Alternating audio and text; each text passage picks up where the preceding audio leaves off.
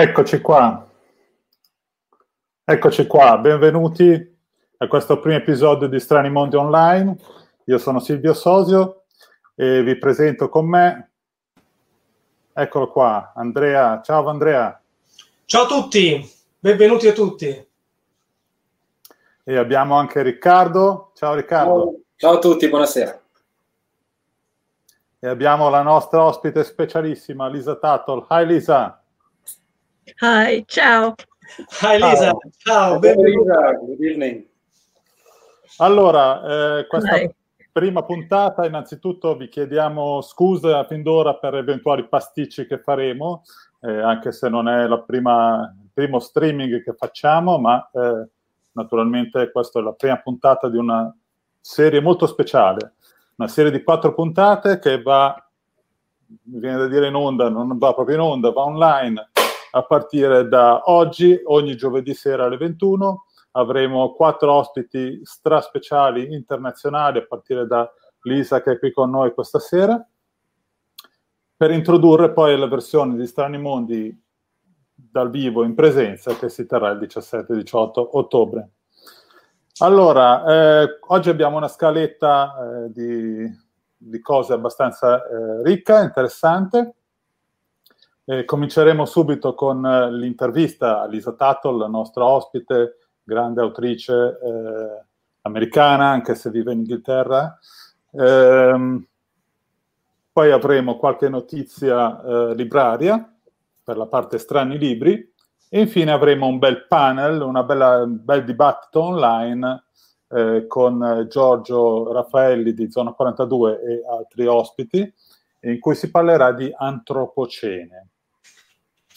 Allora, eh, prima di partire con l'intervista, però, la prima cosa che vorrei fare è il quiz. Quiz di mezzamento atomico che ereditiamo dalla trasmissione fantascienza.com on live, dove ha avuto un po' di successo, è una cosa abbastanza carina. È un gioco in cui ci sono un palio eh, dei, degli euro da spendere in ebook offerti da Deus Digital, non molti, che poi diventano anche di meno man mano che il gioco procede. Bisogna indovinare il titolo di un libro attraverso quattro parole. Le quattro parole le faremo scegliere questa sera, se ci aiuta, alla nostra ospite Lisa. Lisa, before the interview, we'd like to ask you a little help with a game uh, we are going to propose to our viewers. Uh, it's a simple okay. game. Okay. They have to uh, guess the title of a novel from four words. But these four words You have to- are you have to choose you don't have to guess the novel the viewers have to but you have to choose these four words from uh, four couples of, of words that i will show you Right. and you will uh, choose uh, by luck by uh, uh, intuition uh, what do you prefer but just if you guess the novel please don't say maybe you can so Sorry, the sorry, the sound is very um, broken up, so I can't quite Oh. understand what what you're saying. Okay. Uh, you now we start. Then I will uh, uh, explain uh, easier. Just a moment. Okay. Uh, it's telling me I've got a bad connection. Says it's an unstable connection.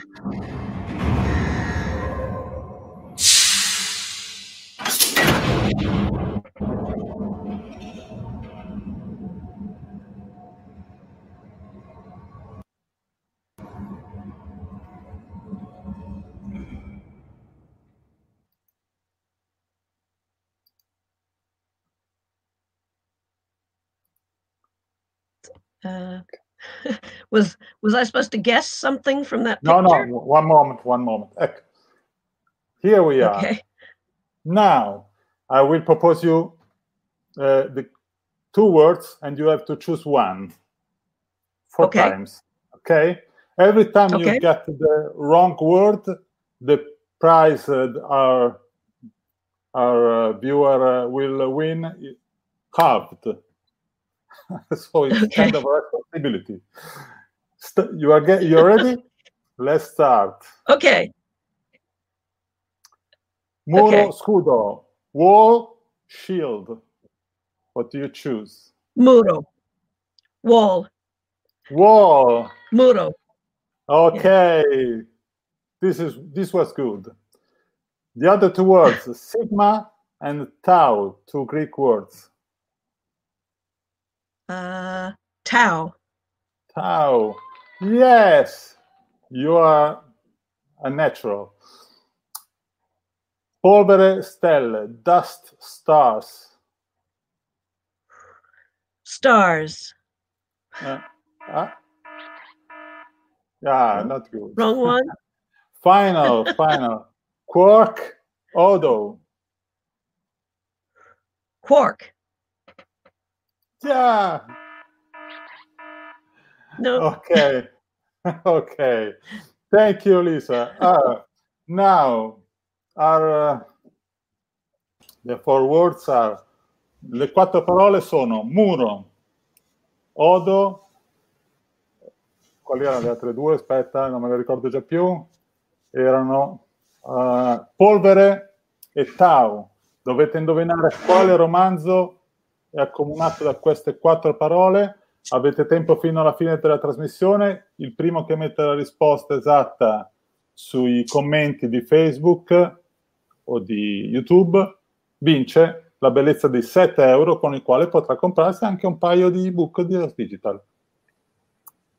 Forza! Grazie. Allora, adesso eh, lascio la parola ad Andrea e a, e a Riccardo e soprattutto a Lisa per l'intervista.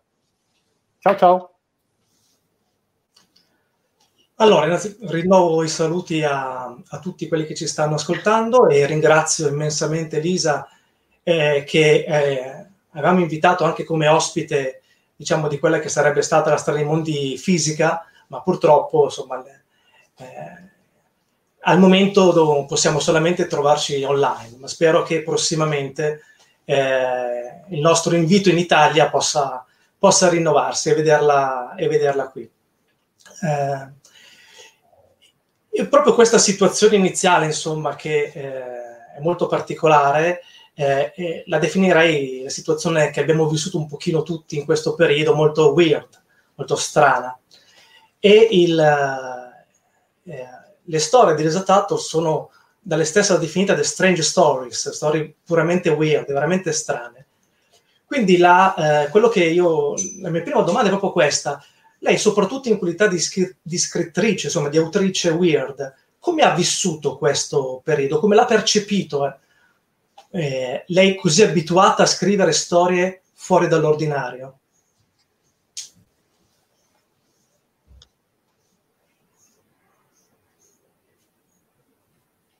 Um,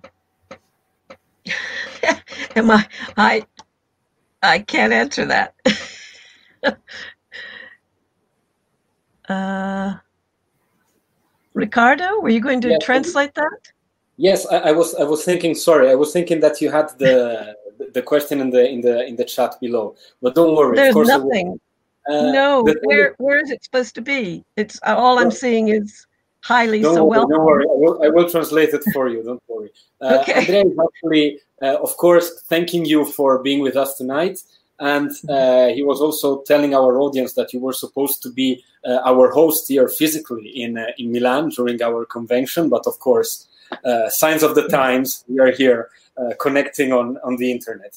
the first thing that we wanted to to ask you is uh, this current situation, all the pandemic situation that worldwide is affecting us, um, is something probably as weird as some stories that you could possibly imagine as a, as a writer. So, uh, as a writer, properly, how did you feel uh, and how did you lead all this uh, strange and weird situation that we're actually experiencing? Yes, I do. I do keep feeling that this is a, a book or a story. I mean, and it isn't just the um, the virus; it's uh, the way the world, the way people have reacted to it, and it's all these other things that are going on, all the the fires in uh, in in Western America and in uh, the Arctic Circle. Uh, so it's it's the the climate change things that are happening and then there's political things. I mean, in Britain, we're uh, we're facing Brexit at the moment, and the government keeps. Uh, I don't know. They don't really seem to know what they're doing. so it's kind of like you get about three different um, disasters all taking place together. And I think usually when someone is writing a story, they try to narrow it down and we'll we'll just have a plague and we'll write about how people are dealing with it. But to have all these things at once, it, it just seems um, excessive, way over the top. Exactly. Mm. Exactly. So, eh, sostanzialmente dice che al di là, vabbè, chiaramente il virus è il, forse quello più, eh, diciamo, più grosso, più importante no? come, come, effetto, ma ce ne sono anche altri che stanno eh, accadendo tutti insieme contemporaneamente da questi sì, effetti climatici, eh, gli incendi in, in, West America, tutto quello che sta succedendo, succedendo all'Artico, piuttosto che la situazione politica. Quindi normalmente uno focalizzandosi per una storia prenderebbe in analisi uno solo di questi, di questi problemi. In realtà adesso ce ne sono molti di più e quindi è sicuramente una situazione molto, eh, molto pressante, ecco, potremmo dire. Eh, bene, allora passerei un attimo a parlare del, del libro che eh, stiamo andando a pubblicare. Allora, vedete qua dietro, dietro di me, innanzitutto avevo la locandina, della, l'artwork della locandina di Strani Mondi di quest'anno eh, da parte di, di Ivo Torello, e poi qui le copie di questo che è proprio appena uscito, Il profumo dell'incubo, che è una, la prima antologia eh, italiana eh, di, di, racconti eh, interamente dedicata appunto al, alla narrativa di, di Lisa Tuttle. 13 storie che eh, lei stessa ha, ha, scelto, quindi che ha voluto proporre al pubblico italiano. Quindi eh, quello che le chiedo è in una carriera così, così ricca. Insomma, qua abbiamo racconti che vanno dai, dai primi, dagli anni, primi anni 80 sino a racconti di due anni fa. Eh, qual è stato il criterio di questa, di questa scelta di questi, per questi 13 racconti weird?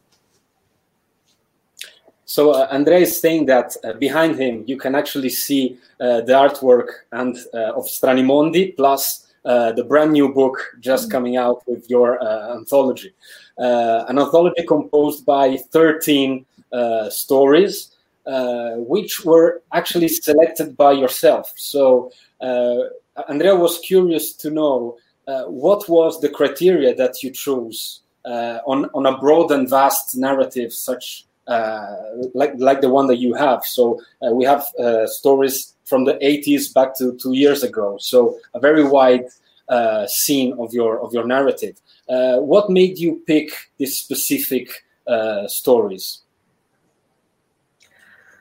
Well, I, I wanted to um, have a collection that would that would be a sort of broad range, or that would.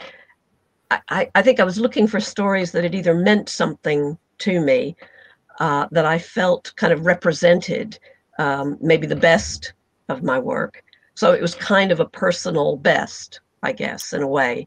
You know, people often bring out, publishers often bring out a book where it will be the best of a particular author. And so I was trying to do that myself. So it was a kind of, you can never say what everyone will think you know what what a critic might say is my best. So i was trying to look at stories. I chose uh, one story that had won an award um, closet dreams which won a best uh, horror story of the year.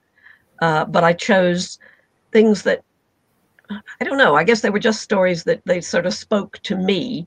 And i thought yes i'd like people to read these stories if they've never read anything by me and see what they think Sure, sure. Uh, dice che intenzionalmente voleva uh, proporre una uh, rappresentazione, una selezione molto ampia della sua, della sua narrativa e ha voluto fare questo esercizio soprattutto di storie che avessero un significato personale per lei, per lei stessa. Quindi ha cercato di ehm, eh, selezionare delle storie che potessero, da un lato, anche eh, una storia, un racconto Closet Dreams che eh, ha vinto anche un, un, premio importante, ma anche delle storie che avessero un significato per lei. Quindi dice normalmente questo lavoro viene fatto da, dagli editori, dai publisher per eh, comunicare il meglio di un autore, questo esercizio l'ha voluto fare su se stessa. Eh, non si può mai sapere come può essere la, la, risposta, ma anche per chi si avvicina per la prima volta alle opere di, di Lisa eh, potrebbe essere una buona diciamo, selezione per capire le sfaccettature della sua narrativa. In effetti sono racconti, il mio parere, di un'intensità fuori dal comune, cioè quello che, che, dice proprio che siano scelte tra quelli più personali, quindi forse che quelle, quelli che lei sente più, più vicina è confermata dalla lettura, a mio parere, sono eh, delle storie che hanno, eh, che, che, sanno proprio di personale e, e di vissuto. Eh, molte di queste storie eh, nascono attorno a quelli che sono gli elementi eh, che spesso ci, eh, ci fanno pensare alla, alla, tranquillità, al senso di sicurezza che sono la casa, la famiglia. Ecco, invece al contrario, non so, di un fantastico o di un weird horror alla Lovecraft, in cui l'orrore è là fuori, qui eh, molto più sulla tradizione di autori come Walter de la Mar, eh, Robert Eichmann, eh, è il, i, i, i, luoghi a noi più familiari che sono poi quelli che ci possono incutere più terrore e dove il weird si, eh, si esplica. Quindi ecco, volevo parlare appunto con, con, con Lisa di, di, questo tipo di, di horror. So, so first of all, uh, Andrea is saying that uh, what you said is actually uh, very true because when reading this uh, these uh, stories that you selected, uh, we can actually feel that is there is a, a very profound personal bond. It, it, actually can the reader can feel that there is something really personal about the stories that you that, that, you picked. another thing he wanted to discuss with you is. Um, in your novels, it appears that, uh, and in your stories, it appears that uh, horror and weird and mystery and whatever uh, actually comes uh, from an intimate uh, situation from inside from the family from the house from the closet or, uh, which is actually a bit which is actually different from the most traditional let's say weird stories where the horror is out there no andrea was telling mm-hmm. about lovecraft eichmann so tell us something about this particular uh, aspect of your narrative, which is very interesting, in my opinion. Mm. Well, it's it's. I've often felt that there are sort of two types of horror. There's the kind where, as you say, it comes from the outside. You have a group of people; they can trust each other. They're sitting around the campfire, and a monster comes out of the dark, and they all have to get together and fight off the monster. But classic. to me, that's classic. It's classic and it's fun in a way. And I guess, but what I find more disturbing is you think you're in a safe place, you're in your own house, uh, you're surrounded by people you know, and the people you know are behaving very badly or they start to change. Um, there, there's something much, to me, that is the terrifying thing. It's it's more um, the inner horror, I guess, and sometimes it's even in the person, it might even be the narrator of the story, the hero, as it were, who begins to behave in a way that they can't even understand. You know, something almost as if a force takes you over. And mm-hmm. so it's those kind of things that I find um, really interesting. And I think Robert Aikman often writes those kind of horror stories as well. Mm-hmm.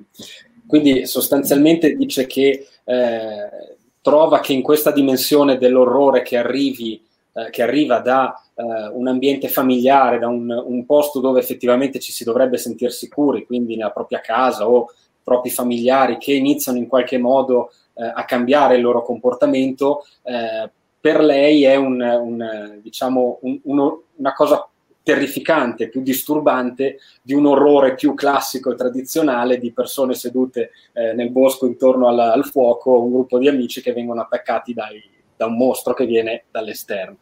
Eh, dice che questo elemento eh, lo, lo, ritrova anche in alcune eh, storie di Eichmann che tu Andrea hai citato, eh, e quindi secondo lei questa cosa più intima di questo orrore interno eh, è effettivamente più disturbante e magari è effettivamente anche più inquietante. Ecco. Ecco, poi esorto anche i, chi ci sta seguendo a proporre delle domande che alla, alla fine dell'intervista poi potranno fare a, a Lisa. Eh, una curiosità mh, da parte mia, eh, lei è americana ma da, eh, da, diverso tempo si è trasferita in, in Scozia, nel Regno Unito. Il, forse anche per questa vicinanza ad autori come, come Eichmann, eh, tro- ho trovato le sue storie eh, spesso più English che Americans. C'è forse un problema di collegamento che vedo. Lisa, can you hear us? Nope. Allora, c'è forse un piccolo problema di collegamento. Bisognerebbe forse dire a Lisa di staccare e rientrare.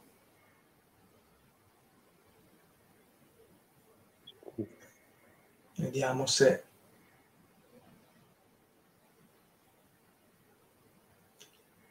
Beh, nel frattempo vi parlo un po' della... in attesa che Elisa ritorni, vi parlo un po' appunto di questi, di questi racconti, eh, racconti che vanno appunto dal 1980, eh, con eh, The Nest e il eh, Bug of, House of Bag, la casa degli insetti, che eh, eh, rappresentano un, un, un, un, tipo di horror, come abbiamo detto, eh, molto particolare, molto legato alla tradizione come Eichmann. E eh, il, um,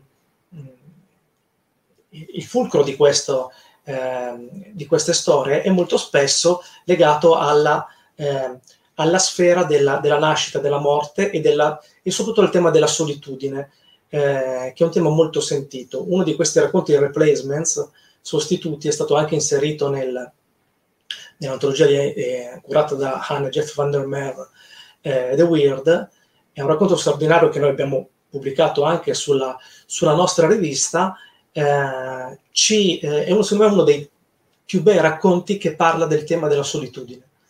Riesce a parlarlo in una maniera eh, da un certo punto delicata e, al, e, allo stesso tempo, da un certo punto di vista delicata, ma da un altro veramente terribile. Eh, racconti che ehm, a volte sono veramente forti. Mi riferisco per esempio a un racconto La ferita, eh, The Wound, eh, che eh, parla della sessualità, del ruolo della sessualità, un, un racconto che ha anche a scrivere in parte la fantascienza, perché in questo caso il mondo eh, che a un certo punto si intuisce è un mondo diverso dal nostro, proprio a livello biologico. Uh, e eh, come vedete anche la copertina, eh, che adesso la, la, avviciniamo in maniera tale che eh, possiate vederla, che ehm, è stata eseguita da Elan Nives Furan, che è anche la traduttrice del, eh, del volume. Vediamo se siamo ancora online. Sì.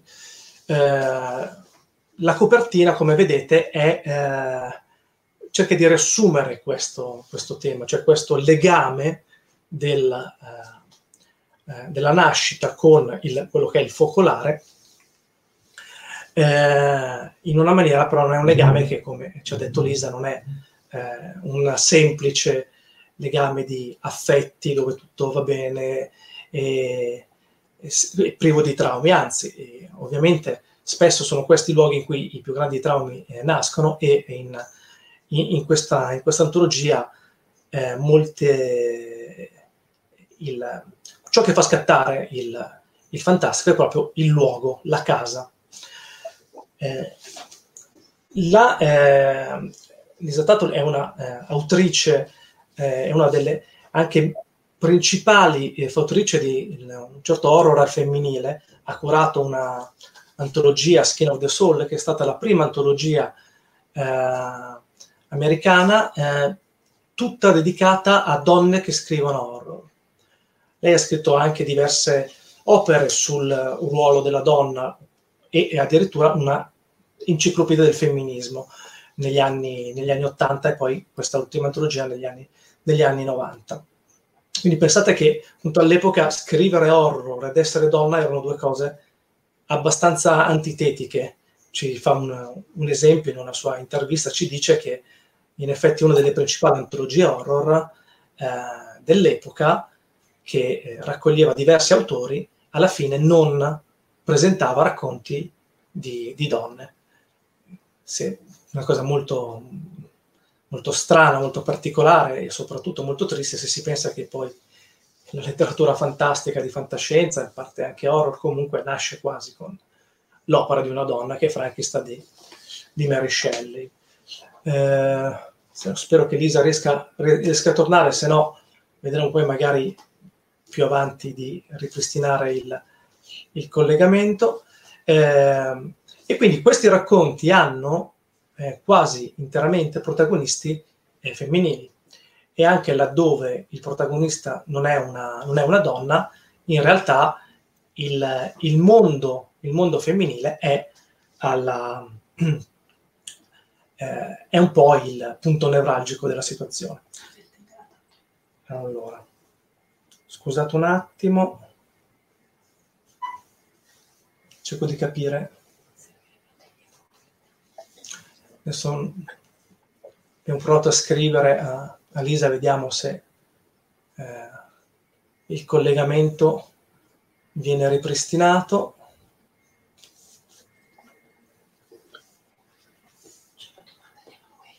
Allora, intanto leggiamo qualche, qualche domanda. Vediamo un attimo.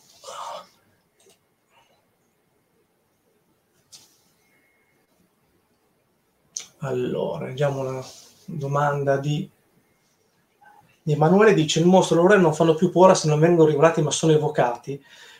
Sì, Eh, questa diciamo, è anche una delle regole del, di un certo tipo di horror moderno ed in generale proprio del, del weird. Eh, il, qui siamo anche al di là di questa cosa, nel senso che non è solo l'evocazione dell'orrore, è proprio il, eh, il nucleo dell'orrore che è diverso. Cioè, quindi qui l'orrore non, non, si parla praticamente mai di mostri se non in un, in, in un racconto che, eh, eh, in cui però il mostro è la parte terribile non perché mostro, ma per quello che alla fine rappresenta. E ehm, l'orrore è proprio nella... Um, eh,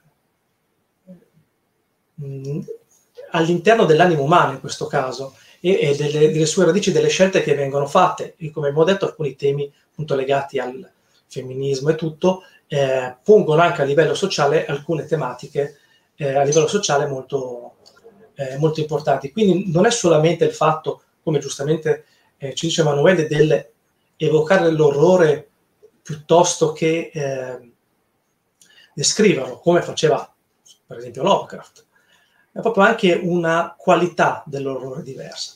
Ora Andrea ci chiede, Andrea Bergnagozzi, se le chiamate di gruppo online sono l'analogo ai nostri tempi delle persone raccolte intorno al focolare. I problemi di connessione sono come mostri nascosti che escono nel buio all'improvviso. In effetti sì, a volte il, eh, questa è, una, una, quasi una sorta di eh, riunione appunto focolare, speriamo molto nutrito, eh, e qualche soffio rischia di spegnere, rischia di spegnere il fuoco. Adesso vediamo se... Eh... Ecco, eccoti Lisa! I'm back! Welcome back! Welcome Thank back. you! I'm afraid we have a, a, it kept giving me signals and saying you have a very weak internet connection. And I know that. We always do. Okay, no, glad, glad, you glad you make it back. Thank you. Yet another disaster. yeah, exactly. Quindi Andrea, dimmi, stavi dicendo una... No, niente, eh, stavo appunto, si parlava della, della qualità del, dell'orrore, una, una, domanda, quindi non solo, potremmo ripetere un po', eh, chiedere a Lisa anche questa cosa di cui abbiamo parlato adesso, che non è solamente la differenza tra un orrore che è evocato, ma è proprio la qualità dell'orrore che è in un certo tipo di storia. Mm. So uh, we were we were discussing about uh, the type of uh, horror, let's say. Mm. So uh, the, we, we, could say the difference between uh, a horror that is, let's say, uh, called or summoned compared to another type of, of, of horror. So um, the thing is that uh, what also Andrea was trying to to to discuss before was um, also the kind of um, horror which is we could say uh, inside as we said as we said before uh, and uh, especially different so different kind of uh, of horror that that that we are we are talking about. Um, another thing that andrea was uh, was saying before uh, and w- when the connection broke down um, was something about you uh, being very uh, connected to the uh, female world. Mm-hmm. that, that, that's a, a, question that you that we, we missed out because in your production there are a lot of uh, of uh, let's say material that you you produced with with this kind of uh, of topic and subject. a question that I know Andrea wanted to to ask you was how do you view the situation nowadays? I mean, a lot of time has passed. we could say since you wrote those uh, encyclopedia or, uh, or, or other pieces of, of work. Uh, how do you see the moment of femini- feminism now? Uh, not not the movement, but let's say the, the general feeling about it. Well, I, I think one thing that's changed quite a bit is um, I guess things are maybe not so seen as so binary now. You know, there's um, we're all human beings, and even gender is now seen as more of a uh, I don't know a, a I'm trying to think of the word it's it's along it isn't just yes no on off white black male, female. It's there are people who want to use a different pronoun. There are people who want to be seen as effectively genderless or at least not fixed. Um, and I, so I think that's been a huge, huge difference. Mm. Um, and also, I think maybe there's more awareness that the problems that people are facing are less to do with a struggle between one gender and another gender, as it often seemed back in the 70s. You know, it was kind of women and men, and we we both wanted we each wanted something different out of life. And I think now maybe it's more widely accepted that there there there's more to connect us, and we're having to deal with all these problems. You know, um, climate change and racism and poverty and people losing losing their homes you know parts of the world which are becoming less and less habitable. And so i think the if you focus I, I think there's more of a feeling that we don't want to focus on just very um, more psychological things almost um, which was maybe what uh, feminism was. It, it certainly has changed. I mean i couldn't i can't i can't sort of sum it up neatly um, course. But I do think I do think it's a very different a very different world now. Beh, è ovviamente cambiato young molto. Women, young women Sorry. would be able to give a, a, younger woman would probably give a completely different answer. But I do see young women are still facing a lot of the old problems, Mm-hmm. but they seem a bit I don't know bolder maybe Mm. and more just willing to just get on with it and um, and men are having to deal with a lot of the things that women had to deal with in the past. Quindi cerco, cerco di, eh, di, di, fare un piccolo assunto della risposta molto complessa. Eh, chiaramente è diverso rispetto a quando scriveva lei, era più netta la separazione tra uomo e donna. Eh, oggi questo tema del femminismo, piuttosto che la letteratura, anche eh, con, con aspetti di questo genere, è il fatto che ci sono molte più categorie, ci sono anche dall'altra parte invece persone che non vogliono averne alcuna di queste categorie, quindi è una situazione un pochettino più, eh, più complessa che si somma anche ad altri eh, problemi come già aveva citato del cambiamento climatico, il razzismo, la povertà.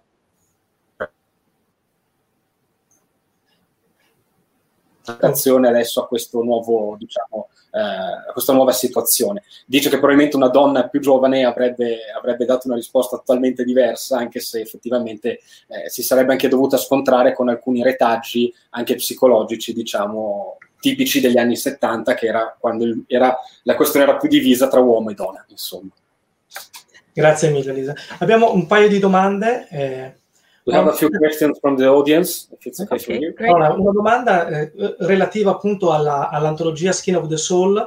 Eh, due domande. Una è eh, come mai non è stato un, incluso un racconto di Nancy Collins, che eh, insomma è considerata insomma, un'autrice eh, horror di, di prim'ordine.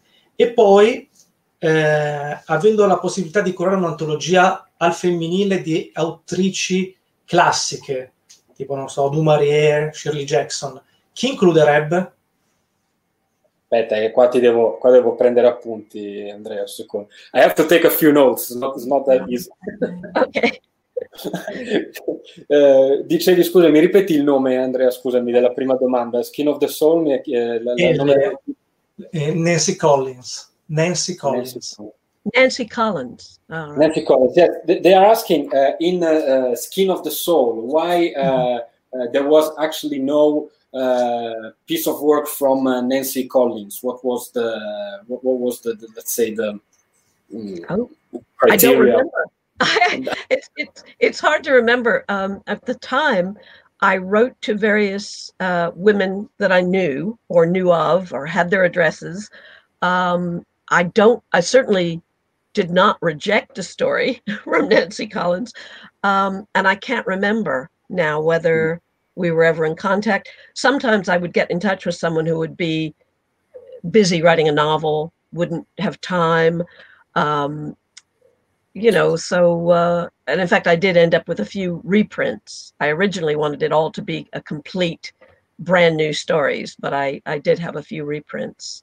Mm-hmm. So I, I can't really, after all these years, I don't remember if, uh, non c'è un motivo particolare, soprattutto dopo tutti questi anni non fa, fa, fatica a ricordare. Diciamo che quando aveva messo in piedi la, la raccolta ha preso contatti con persone che conosceva o eh, che aveva possibilità di contattare, che magari alcune erano già impegnate a scrivere libri o a scrivere altre cose, ma sicuramente non ha eh, rigettato volontariamente o non preso in considerazione volontariamente la, l'autrice che Nancy Collins che hai, che hai citato.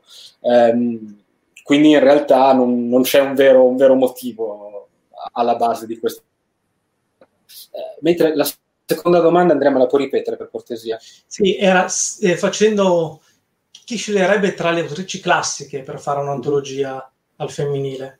Okay, and having to do uh, today uh, an anthology, let's say, uh, uh all uh, women based, who would you pick today?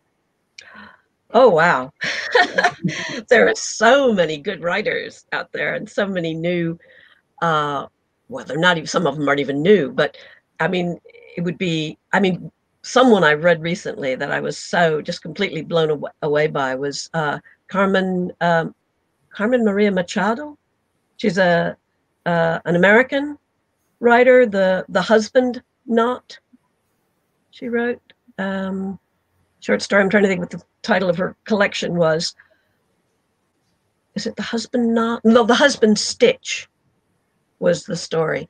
Um, anyway, Linda Rucker, um, with some. Uh, I mean, there are a lot of writers as well who they aren't necessarily um, specifically horror writers, but they're writing about their own. Um, they're just writing their own stories, whether it was um, whether they're uh, uh, fantastic or um, experimental, um, and quite often because I do think um, things have changed as well because a lot of more mainstream what used to be called mainstream fiction you'll often see things and you'll think this is a fantasy or this is science fiction or this is uh, horror supernatural. You know it's it's um, so i think the, the, the difficulty would be uh, having a lot a big enough book to put in as many stories as i would want to. I mean uh, it, yeah I mean, where, where to begin and where to end. the, Quindi also... cioè, chiaramente, eh, chiaramente, è una co- è domanda che questa è un po', un po difficile recentemente e ne, ce ne sono talmente tante di valide eh, là fuori che il problema sarebbe eh, avere un libro sufficientemente grande per, per raccoglierle tutte. Recentemente ha letto qualcosa di Machado e Mocker, che sono due autrici che ha eh, che ha citato, che recentemente, di cui recentemente ha letto qualcosa. Ehm, è chiaro che ci sono anche difficoltà anche nell'identificare non solo le autrici ma anche i generi, quindi eh, ce ne sono talmente bra- brave su tutti i generi, dal, dal, dal, eh, dal mystery, dall'horror, non necessariamente per forza horror weird, e quindi insomma sarebbe effettivamente una scelta ardua. Allora abbiamo un'altra domanda che invece ci ricollega alla sfera della femminilità. Eh, l'horror ha una sua sessualità, eh, la, quello che ci chiede Letizia è l'esperienza della donna stravol- degli stravolgimenti che eh, eh, subisce il proprio corpo, può influire sulla percezione dell'horror? Wow, um, quite a tough one. together. So they're asking something uh, actually related to the feminism uh, side of the of the matter. Uh, mm-hmm. Has horror uh, a sexuality? I mean, uh, the changes that uh, a woman's body has, and of course during the lifetime, I, I, I presume, mm-hmm. has those a sort of uh, of influence on uh, uh, uh maybe an horror story rather than an horror, let's say, theme or main theme? Could, could that actually affect or be part of uh, a story or, or, or a storyline? Yeah, well, I think, um, I mean, body horror is one of those things they do I mean, that, that a lot of writers and readers have talked about. There are a lot of stories where people feel I don't know, their bodies are changing, they're they're trying to deal with them. And I suppose that's something that women have often had to deal with. Maybe I mean, men do too. I mean, a, a boy growing up to a man or a girl becoming a woman, there that's often something that that people go through. Where, if depending on the sort of upbringing you have, you know, you might might be seen as as you're becoming a more sexualized being. This is could be seen as um, terrifying. It could be seen as dangerous. Uh, then there's also times when quite divorced from sex where you want to do something physically and your body won't let you. And whether it's because you're ill uh, because you know but your your your muscles won't obey you. Um, i mean i think it's something that um, that can't i mean that's a very basic kind of human fear i think is that you know you will let yourself down in a way. Your body mm. becomes instead of being you it becomes almost like an enemy or the whole I, I, remember many many years ago now when i was pregnant i i felt this must be what it's like to get old you know suddenly you can't just run around the way you yeah. used to and you know you're you have to haul yourself up out of a chair and you know it's all of those kind of perfectly natural normal things mm. Beh, anzitutto, anzitutto dice, sorry Lisa, I have to interrupt you, otherwise it's too long I'm going to miss some bits and pieces. Too long, sorry. eh, dice che eh, esiste anche un filone che è quello del body horror che effettivamente su cui alcuni stanno anche eh, scrivendo e c'è effettivamente una, una condizione molto eh, umana, abbastanza trasversale sia uomo che donna, quindi avere eh, percepire il proprio corpo cambiare. Eh, dipende poi anche come sei stato cresciuto, quindi eh, un uomo che diventa un ragazzo che diventa uomo, una ragazza che diventa donna, eh, può vedere il suo corpo cambiare e un, avere più eh, vedere aumentato diciamo, la sfera sessuale, quindi insomma ci sono di- diverse eh, percezioni che possono effettivamente fare parte di questo, di questo, eh, di questo mondo. Diciamo. Um, un'altra cosa che si ricorda un'esperienza personale di quando era eh, gravidanza che aspettava e diceva eh, questo deve essere come ci si sente da vecchi perché insomma poi bene devi stare nei pressi di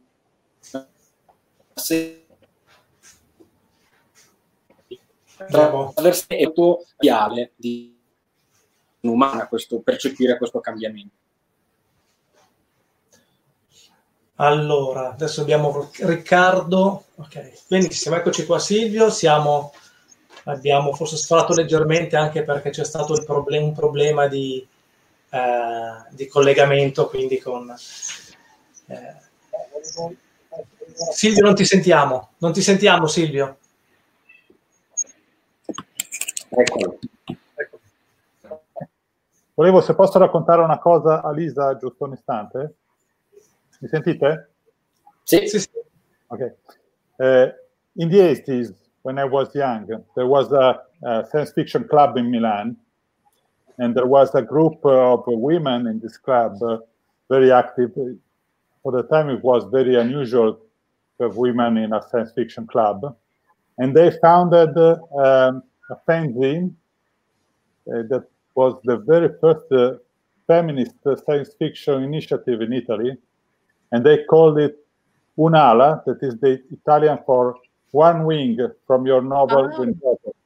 Oh, so was that inspired by Windhaven? Yes, yes. Oh, so, how wonderful!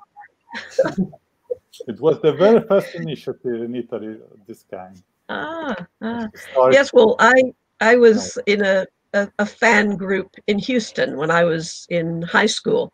And at that time, because I brought some of my friends along from school, and it was seen as this is amazing. All these young women in a science fiction group. It's always it's always men and boys. It's not not women. So mm. yeah, I remember that. oh, I I had I went and looked to see what I have published in Oh, yeah. Italy. I have that one. yes. Is the mystery. The in English. Yes. As well as that. As oh, well yeah. as, of course. Yes. I don't even know where my camera is. Yes. There we go. Yeah. Yes. Yeah. Soon you have yeah. also this. Codice delle Fate, which is the mysteries. Yes, mysteries. Yes. mysteries in English. Yeah. You're more uh, fantasy. It's more fantasy or uh, more know. fantasy. Yes, it's got. Um, yes, it's fantasy. It's kind of. It's got a bit of um, kind of folklore and um, uh, mysterious disappearances. Yeah. Eh, bene, quindi adesso cioè, la ringraziamo veramente Lisa Tuttle e in primis per, la, eh, appunto per essere qua, poi per insomma, tutta la sua uh, bellissima narrativa che, che, che, in Italia ha ancora uh, tanto da, uh, da, scoprire, che in Italia ha ancora tanto da scoprire perché eh, quanti romanzi hai scritto Lisa? Eh. How many novels you, you write? Mm-hmm. So, uh, and well, Andrea wanted to have a rough idea on the number of novels that you wrote during oh. your, your oh. lifetime. yes, in my lifetime. Uh, you know, I should be able to answer this by now. um, uh, it's probably it's less than 10 it's not as many as 10 but i've also written books for children and um, actually what i should do is show you Just a minute. Un secondo. Ah. Non sono, sono dieci, comunque non più di dieci, ma ha scritto anche libri per bambini. Pick up my computer, oops, and show you. Oh, no, it's not going to work. I will just try and show you the bookcase that well, has. We, um, we, managed to have a, a little glance. There it is. There it is. Whoa. so it's, um, but some of them are short story collections and some children's books and uh, novels. So there's hmm. Familiar Spirit and um, Windhaven and Gabriel and uh, my, uh, The Mysteries, The Silver Bow. Uh, my two most recent books, which are sort of supernatural mysteries set in the 1890s. Mm-hmm. Uh, what else? What else? I'm sure I've forgotten. Oh, Lost Futures it's another novel. So mm. maybe maybe nine novels. Mm. So maybe recuperare il terreno in Italia. now, now it's, it's time for you to, to pick up some, some ground here in Italy. So yeah. yes, yes, absolutely. okay, okay. Uh, so well, Andrea wanted to, of course, uh, thank you very much for, for, for being with us here uh, this evening. Despite all the technical difficulties, we had a great time with you and uh, I'm sure also our audience had. So uh, thank you so much. It's been a pleasure. Thank you. you I, I wish maybe next year I can actually come to Milan. That would be great. That would be great. That would be really great. Yeah. Ok, eh, ci sono altre cose Andrea che devi dire? O... Uh, no, anche perché vedo che Silvio mi sta facendo l'occhiolino con i tempi. Okay. Stiamo... Va bene, va bene. Va bene, allora grazie ancora a Lisa, vi ricordo che il, il libro è disponibile sia in, uh, in, versione cartacea che digitale, quindi compratele tutte e due ovviamente, è veramente una, secondo me una, un'antologia tra le, forse tra le più belle uscite negli ultimi anni di letteratura weird, sono racconti veramente fantastici con, con il meglio di Lisa Tuttle, quindi insomma un po' il meglio del meglio potremmo dire. okay. Thank Lisa, you. thank you so much. Sorry, come again. Oh, I just said I look forward to uh, seeing the actual book when it of when course, it arrives. Here. So, anyway, that's great. Thank you. Okay. Thank, thank you so you. much. Thank you. Bye. Goodbye. Bye. Thank Ciao. Bye. Thank you. Ciao. Ciao. Ciao. Bye. Eccoci qua, bentornati, cioè bentornato a me, voi siete rimasti qua a sentire Lisa Tuttle, anche io naturalmente è stata interessantissima, è una persona veramente eh, squisita, brillante. Eh, adesso eh, stiamo, fra poco cominceremo con la seconda parte del programma, con il panel dedicato all'antropocene. Mi piace molto questa parola, antropocene eh, poi ne sentiremo parlare da Giorgio Raffaelli, Matteo Meschiari e Alessandro Vietti, che sono già collegati e fremono nell'attesa, ma dovranno attendere ancora un pochino perché adesso è il momento delle Op, novità librarie. Eccole qua, le vedete? Sì, le vedete, eccole qua. Perfetto. Ok. Allora, abbiamo eh, sei libri da presentare oggi. Cominciamo naturalmente con Il profumo dell'incubo, che, eh, di cui abbiamo parlato praticamente fino adesso con l'autrice stessa e con l'editore Andrea Vaccaro. È un'antologia di 13 storie di Lisa Tator scelte da lei stessa, un, veramente una, una, grande antologia di letteratura weird e horror, eh, di, pubblicata appunto per l'edizione Hypnos, la traduzione di Elena Forlan, la collana Modern Weird, il prezzo è 17,90 euro, eh, 6,99 per la versione ebook, è uscito in questi giorni, lo trovate sulle librerie online e nelle librerie la versione cartacea. Il secondo titolo che vi presentiamo oggi è il primo di una nuova collana che eh, Velos Digital dedica alle tesi di laurea sulla fantascienza. È una collana di cui usciranno titoli senza periodicità, quando riceveremo testi da pubblicare li pubblicheremo. Adesso parlo con noi come editore di Delos Digital, naturalmente. Il primo titolo è eh, L'eroe nell'immaginario di Philip Joseph Farmer di Michele Comani, una tesi di laurea che è stata discussa con Franco Lapolla, che è scomparso qualche tempo fa, un grande professore eh, che ha dato un grandissimo contributo eh, alla fantascienza, anche con i suoi libri sulle serie televisive, sul cinema. Eh, uscirà prossimi, nelle prossime settimane un'altra tesi dedicata a Ursula Le Guin e poi, insomma, la casa editrice invita chi ha scritto una tesi di laurea sulla fantascienza a mandarla perché, insomma, è inutile tenerla in un cassetto, eh, si tratta di lavori, di studi sul genere che possono essere interessanti, possono essere utili per altre persone che sono interessate, insomma, e tanto vale pubblicarli in ebook per eh, chi è interessato. Il terzo libro, il terzo libro è pubblicato da Future Fiction, la casa editrice di Francesco Verso, e vi ricorderete forse se avete qualche anno come noi eh, la fantascienza sovietica che negli anni 70-80 veniva presentata un po' come un'alternativa alla fantascienza americana. Ecco, che fine ha fatto la fantascienza sovietica adesso che l'Unione Sovietica non esiste più? Esiste ancora una fantascienza russa? Certamente che esiste, anzi è vivissima. Eh, Francesco Verso con questa antologia che si intitola Fioriranno i mieli su Marte propone una selezione di fantascienza russofona, appunto, cioè scritta in russo, insomma, ma tradotta in italiano naturalmente, da E. Croce S. Carli, eh, è uscito in questi giorni questo libro.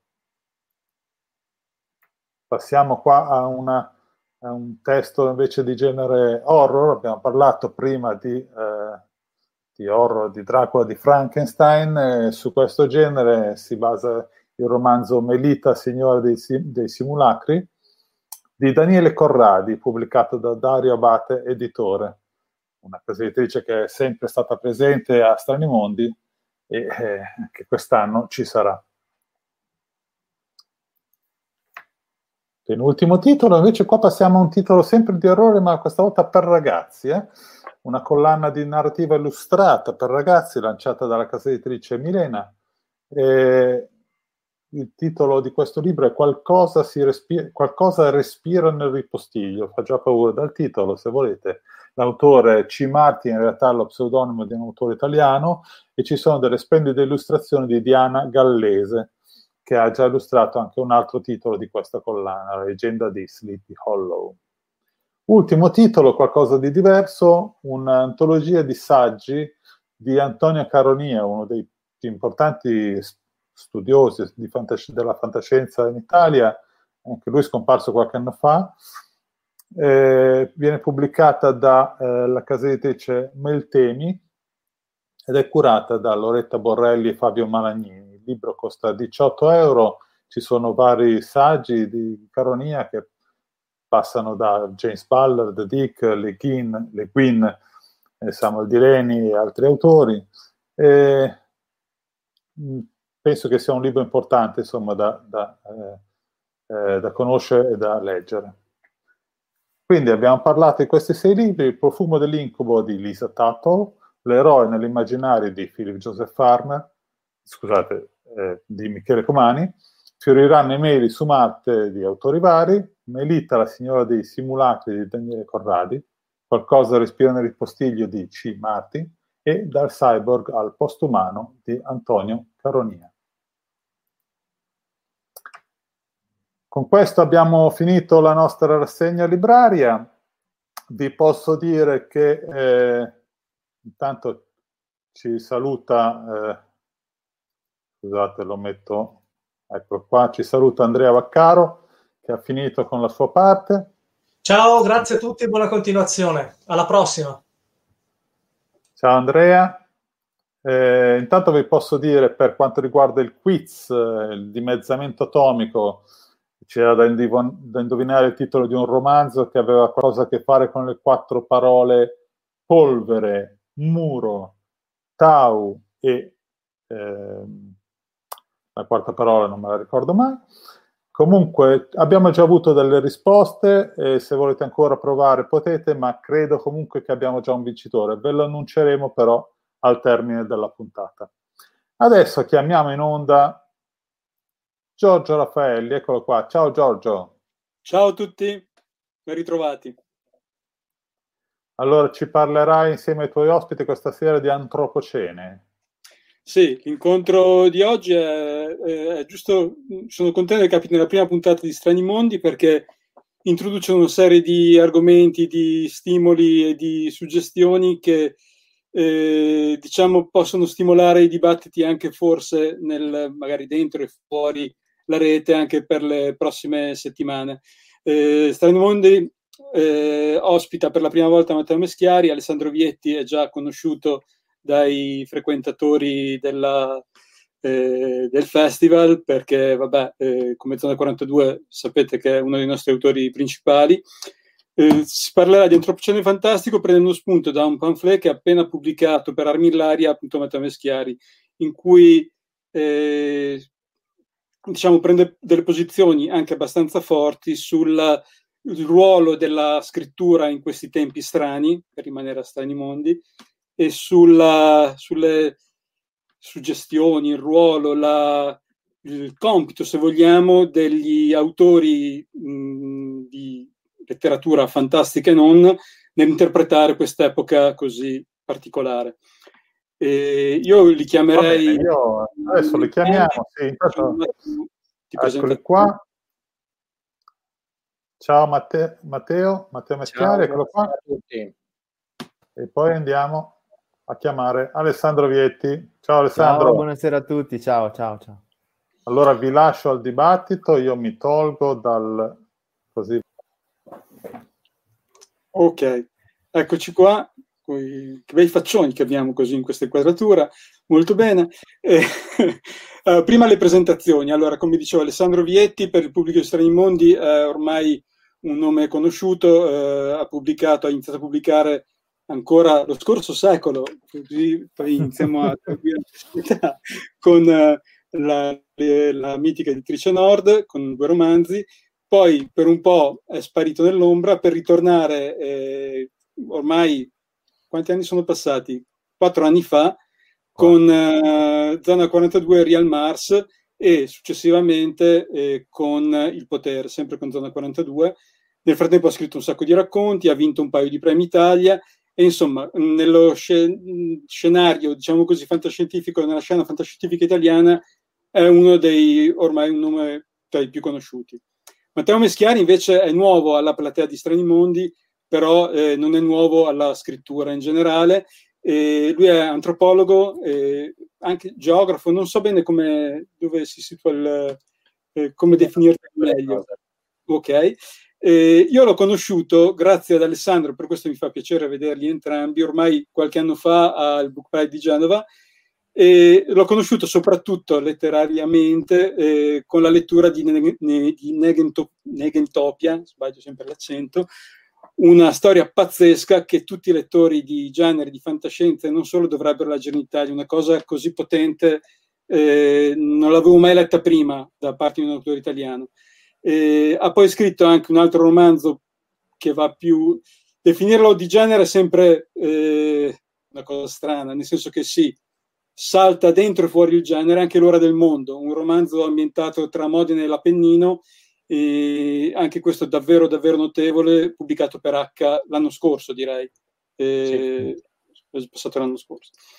Sì. Oltre a queste opere in narrativa ha scritto numerosi testi di saggistica, e il, i più recenti, a parte Antropocene Fantastico e La Grande Estinzione, di cui magari mh, sono legati in un discorso iniziato ormai un paio d'anni fa, ricordo Artico Nero, in cui mescola la sua competenza eh, antropologica e geografica sulle aree più a nord del pianeta, con anche alcuni inserti narrativi davvero interessanti.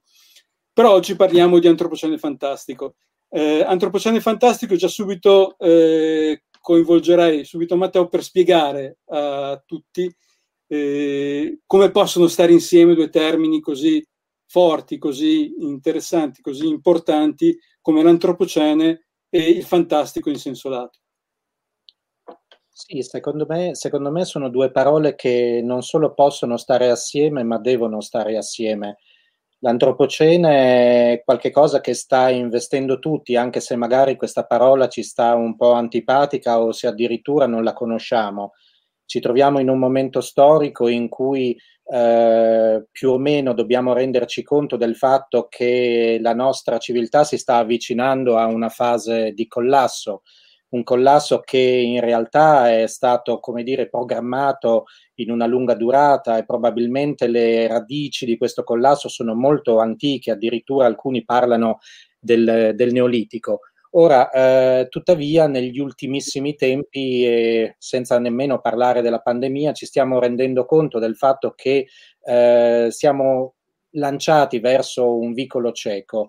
E questa cosa ha in un qualche modo eh, prodotto una, una trasformazione nella nostra percezione del futuro, nella nostra capacità di immaginarlo, perché mentre prima eravamo, come dire, eh, come abitati da una specie di fiducia della specie, eh, qualche cosa di, che, che, ci permetteva in un qualche modo di immaginare il futuro, anche se a tinte fosche, adesso è come se fosse calato una specie di saracinesca, un muro, non, non sappiamo eh, come immaginare il futuro, non sappiamo quello che ci aspetta. E eh, allora per me qui interviene molto forte l'elemento della eh, cosiddetta letteratura di genere, anche se poi ci sarebbe da discutere. Insomma, Ballard già qualche tempo fa aveva detto che insomma eh, dobbiamo cominciare a dimenticarci un po' del, del, romanzo di famiglia ed occuparci un po' di più di quello che è il futuro della letteratura, probabilmente la fantascienza. Per quale ragione? Perché è uno dei luoghi di speculazione non solo del futuro, ma anche attraverso la nostra capacità di provare a immaginare il futuro, tentare di capire un po' meglio il presente e addirittura il nostro, il nostro passato. Ora, perché è fantastico? Perché eh, di fronte a questo vicolo cieco e alla necessità di immaginare comunque un futuro, è come se fossimo eh, come dire, legati a una specie di imbuto, a un determinismo, per cui ci siamo legati a quest'idea che il futuro deve essere per forza distopico. Ecco, la distopia eh, presso alcuni di noi ormai comincia a diventare quasi anche lei una parola antipatica, qualcosa che non vogliamo eh, magari ascoltare perché tutti ormai parlano di distopie e soprattutto eh, anche chi prova a scrivere a volte scrive delle distopie che non sono così, così intelligenti e così penetranti come ci aspetteremmo. E eh, il punto è, possiamo immaginare, possiamo scrivere libri sul futuro che non siano necessariamente quella della tradizionale fantascienza tecnologica da un lato quella della distopia apocalittica dall'altro. Ecco che interviene l'elemento fantastico e eh, secondo me, anche se è un autore su cui si può discutere tantissimo, una vera guida, eh, una guida già antica ma nello stesso tempo nuova perché i tempi nuovi ci aiutano a leggerlo in maniera diversa, è un autore che, che è noto a tutti noi, importantissimo, discusso come Tolkien.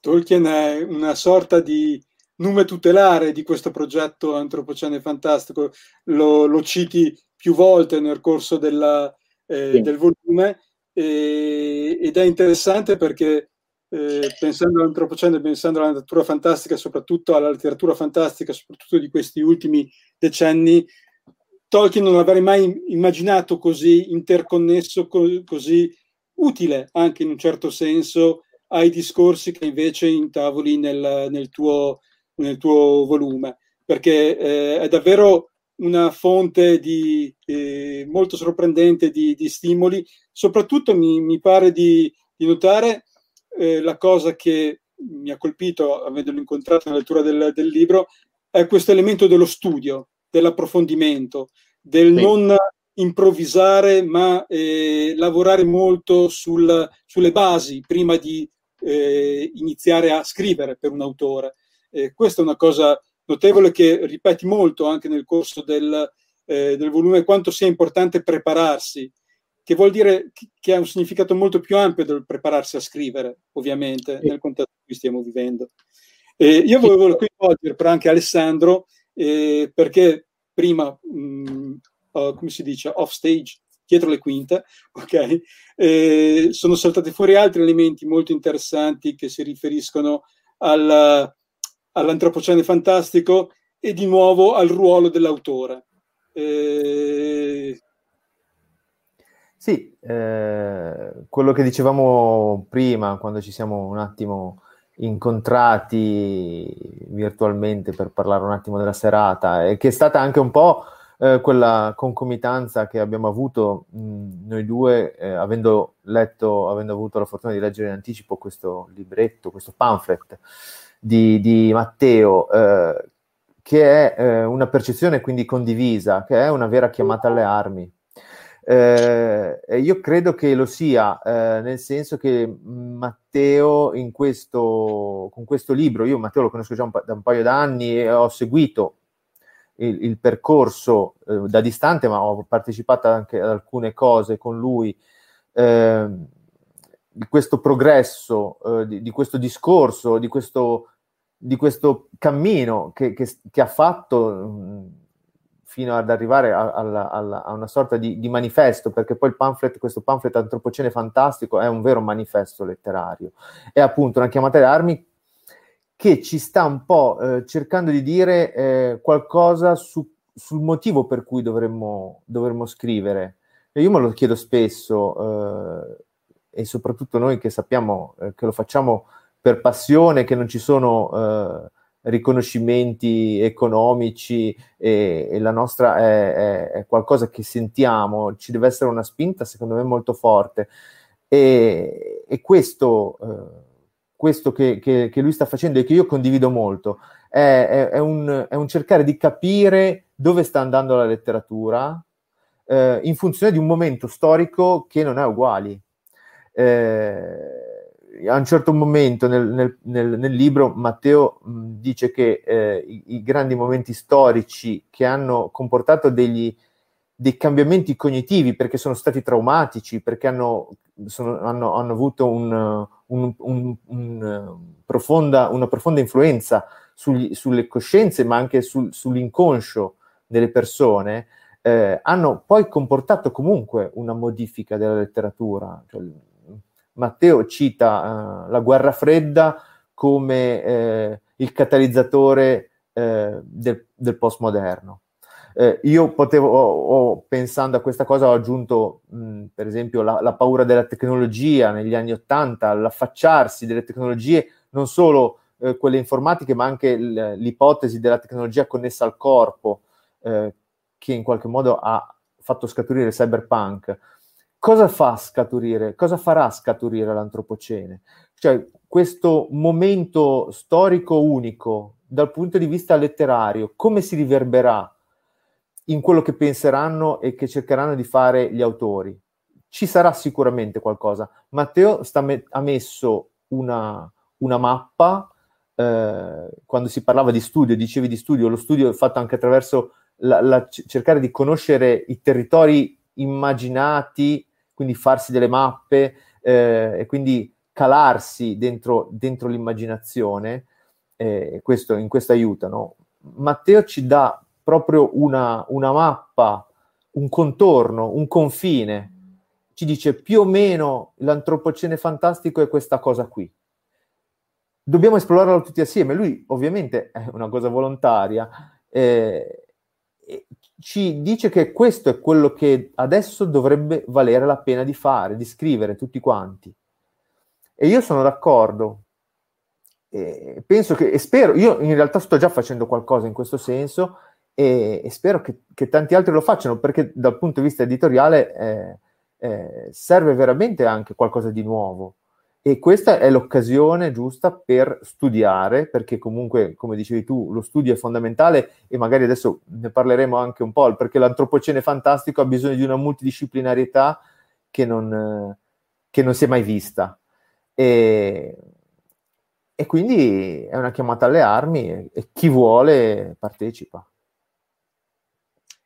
Sì, parlando di mappe, eh, prendo spunto da lì, eh, il, il, libro Antropocene Fantastico inizia proprio con una, eh, un catalogo quasi di generi letterari in, in, crescita o in declino, secondo la mhm. visione di Matteo Meschiari, ed era molto interessante perché da questa mappa dei generi ci sono già da lì un sacco di stimoli, si inizia già a seminare quale potrebbe essere e a, e a intuire quale potrebbe essere la letteratura di domani, e dove eh, si potrebbe andare a parare da autori, da autori di fantastico soprattutto, per cercare di eh, prendere posizione, perché poi alla fine si tratta di questo, si tratta di creare nuovi immaginari, che è una sfida, è una sfida enorme, ma è anche l'unica cosa che ci rimane da fare.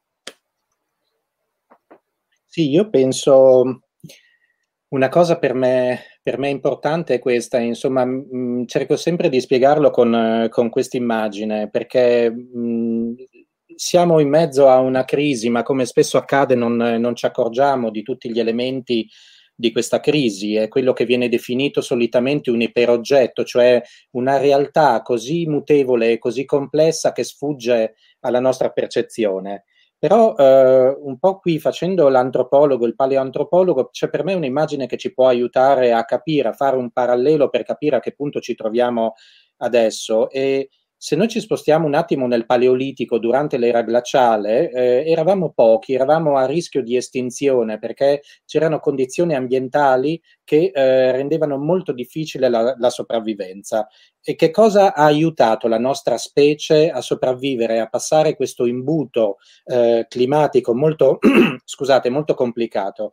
Eh, beh, eh, ovviamente tutta una serie di scoperte tecnologiche, eh, pensiamo alla selce scheggiata e alle forme del lancio delle armi da lancio, così anche un'altra cosa di cui non si parla molto spesso, ma che è stata un'invenzione intelligentissima dei nostri eh, antenati nel Paleolitico intorno a 40.000, 35.000 anni fa, è stato l'ago per cucire. Nel freddo ci, ci, ci si potevano costruire dei vestiti molto più efficaci che non semplicemente ricoprirsi di pelli eh, sconnesse tra di loro.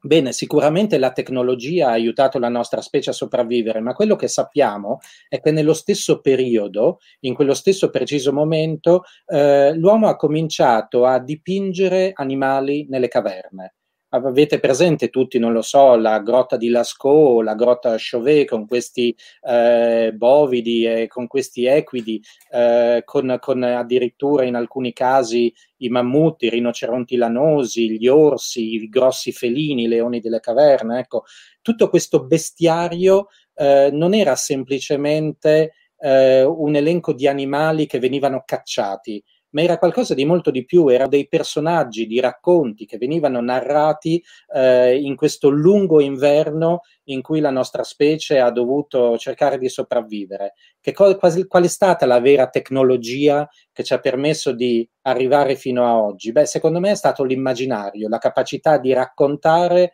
e di immaginare storie. Ora, secondo me non siamo in un'epoca molto diversa da quella, ovviamente non c'è più la glaciazione, siamo nel problema contrario che è quello della desertificazione del pianeta, però stiamo andando incontro a una serie di problemi molto molto forti. Come potremo uscirne? Sicuramente grazie alla tecnologia, ma la tecnologia non basta. Dobbiamo in un qualche modo riscoprire l'immaginario, riallenare l'immaginario e narrare storie, perché solo narrando delle storie alternative, moltiplicando gli scenari, possiamo inventare un futuro che forse potrebbe realizzarsi.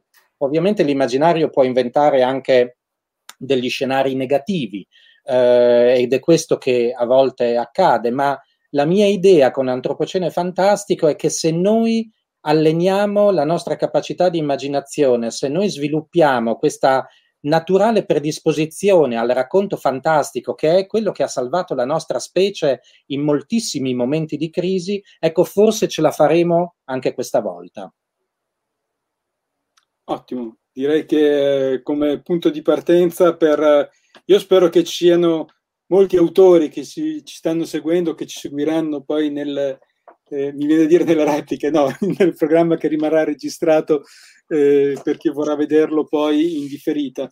Eh, pensando al, al, all'atto proprio pratico del, dello scrivere, di cosa raccontare, cosa, quale potrebbe essere un approccio eh, proprio alla, a una narrazione che crea nuovi immaginari. Abbiamo parlato prima delle basi, dello studio che è fondamentale, certo, però poi eh, con una base più o meno solida ci si può sviluppare in tantissime direzioni diverse. Una, una cosa che mi ha colpito, che eh, sempre nel, nel, volume, era il, il, racconto del non umano, che vale dal, dagli animali, che tu dici una cosa molto importante. Oggi sembra che non ci sia molto spazio tra la bistecca e il barboncino per parlare di, di animali, non c'è più quella, quello che tu ricordavi poco fa del, del, dei nostri antenati che dipingevano con, eh, con, una funzione narrativa, ma con una funzione anche di, eh, di esorcismo, quasi la, le, le, bestie che li, che li circondavano sulle, sulle, grotte del caverno dove vivevano. Oggi si può percorrere una strada analoga? Lo chiedo poi anche ad Alessandro in quanto scrittore, cioè se lui, anche lui è interessato a questa eh, componente non umana. Per non umana intendo tutto quello che non sono le, le, solite, tra virgolette, storie di persone che hanno relazioni con altre persone e con il territorio. Ah. Partiamo da Matteo, poi... Sì. Come, come, come, volete, sì, io sarò, sarò, breve perché sono molto curioso di sentire, di sentire cosa, cosa dirà Alessandro. Eh, pensiamo solo una cosa, pensiamo che eh, stiamo vedendo quasi giorno dopo giorno la scomparsa di specie animali che, che prima accompagnavano il nostro immaginario e che adesso stanno entrando in un passato e non potremo più interagire con, con loro. Sì, un, in qualche modo la nostra relazione con gli animali è ridotta appunto alla, alla fenomenologia della B, come dicevi, il, tra la bistecca, eh, quindi un pezzo di animale che non sappiamo da dove viene, lo vediamo già incellofanato nel polistirolo, oppure nella vaschetta in polistirolo, oppure abbiamo il barboncino, il pet, l'eterno pet, che è una, una, una metafora in realtà dell'animalità che noi teniamo in casa così, ma che non è una vera relazione con, con, il selvatico, con la parte più disturbante degli animali. Gli animali sono anche, sono anche pericolosi, non sono solo amici, ci sono anche i grandi predatori e in realtà noi siamo affascinati da questo mondo, è un mondo quello degli animali che ci ha accompagnato da sempre, addirittura c'è un autore, un antropologo e, e primatologo che, che, che, si chiamava Paul Shepard, che diceva che eh, il nostro cervello è diventato quello che è proprio perché nel corso dell'evoluzione noi siamo stati obbligati a pensare gli animali, non solo per cacciarli, non solo perché erano buoni da mangiare, come diceva Claude Lévi-Strauss, ma è, come diceva Claude Lévi-Strauss, erano anche buoni da pensare. E, e pensare animali è stato qualcosa che ci ha permesso di sviluppare delle facoltà cognitive enormi. Dove sono gli animali oggi? Ecco, quindi come fare antropocene fantastico? Per esempio cercando di deestinguere gli animali, per esempio cercando di costruire storie in cui gli animali sono non necessariamente dei protagonisti alla La Fontaine, non lo so, quindi delle metafore dell'anima umana, ma proprio animali in tutta la loro alterità irriducibile, qualcosa che non è riconducibile a ciò che è l'uomo, qualcosa di straniero, di estraneo, di alieno appunto. E da qui passare ai veri alieni, i mostri, per me i mostri sono importantissimi, è qualcosa che, che, che, dovrebbe far parte in modo stabile della letteratura, perché il nostro relazionarsi, relazionarci ai mostri, anche questo è stato qualcosa di molto importante. Oggi magari, non lo so, eh, chiamiamo questi mostri del passato eh, vampiri, serial killer, eh, licantropi. Una volta erano animali veri e propri, come il Dinofelis, che era una tigre con i denti a sciabola che ha rischiato di fare estinguere Homo sulla faccia della Terra. Ecco. Quindi rapportarsi con queste cose, con queste alterità irriducibili e assieme a queste, e forse il terzo ingrediente dopo animali e mostri, i paesaggi, le terre le terre aliene, le terre straniere, che non sono anche queste, come dire, la solita città, la solita campagna, la villa con piscina, eh, la, la, la, la, domesticità della trattoria, che io amo moltissimo, però eh, sono per esempio i deserti, luoghi che sono ostili, che non sono fatti per la vita, deserti freddi e deserti caldi. Ecco, tutti questi ingredienti messi assieme potrebbero aiutarci a fare un diverso world building, costruire mondi che nella loro fantasticità hanno in realtà questa capacità di farci riappropriare del presente, del nostro adesso qui. Sì, eh, potevo aggiungere un po' di cose su questo. Mm, rispetto agli animali, vabbè, a parte il fatto che mm, il mio gatto ha una certa wilderness eh, che, che, vorrei far provare ogni tanto, ma eh, comunque è vero, eh, il, il, recupero del nostro rapporto con il selvatico eh, fa, eh, va in proporzione al, al nostro, alla nostra posizione all'interno del mondo, considerando il mondo come un tutto. Cioè adesso noi stiamo considerando, ormai siamo stati abituati a pensare al mondo come la città, eh, dove eh, la natura è qualcosa che sta al di fuori, oppure ha delle enclave come i giardini, eh, eh le aiuole, ma eh, il, la natura è, è, è da, ormai da, da, da, più di un secolo che non, non siamo più abituati a vivere la natura sentendoci parte di essa, l'abbiamo messa fuori, eh, e gli animali con essa. Eh, recuperare il, il, l'animale e, e, nella sua selvaticità, che quindi è anche un, un, un, un, concetto di pericolo, di qualcosa che ci può eh, insidiare la nostra, che può insidiare la nostra sicurezza, è fondamentale perché noi comunque viviamo in una, in una, in una civiltà rassicurante, e, e, e, la, e, la, pandemia, queste situazioni di, di, di, di perdita della sicurezza eh, sono, e, le nostre reazioni alla perdita della sicurezza sono esemplari. Eh, quindi il, il recupero del, del, del, del, nostro rapporto con, con il selvatico è, è, fondamentale, ma io credo che eh, in generale il, il, nostro, il, il, nostro, lavoro vada ancora più alla radice.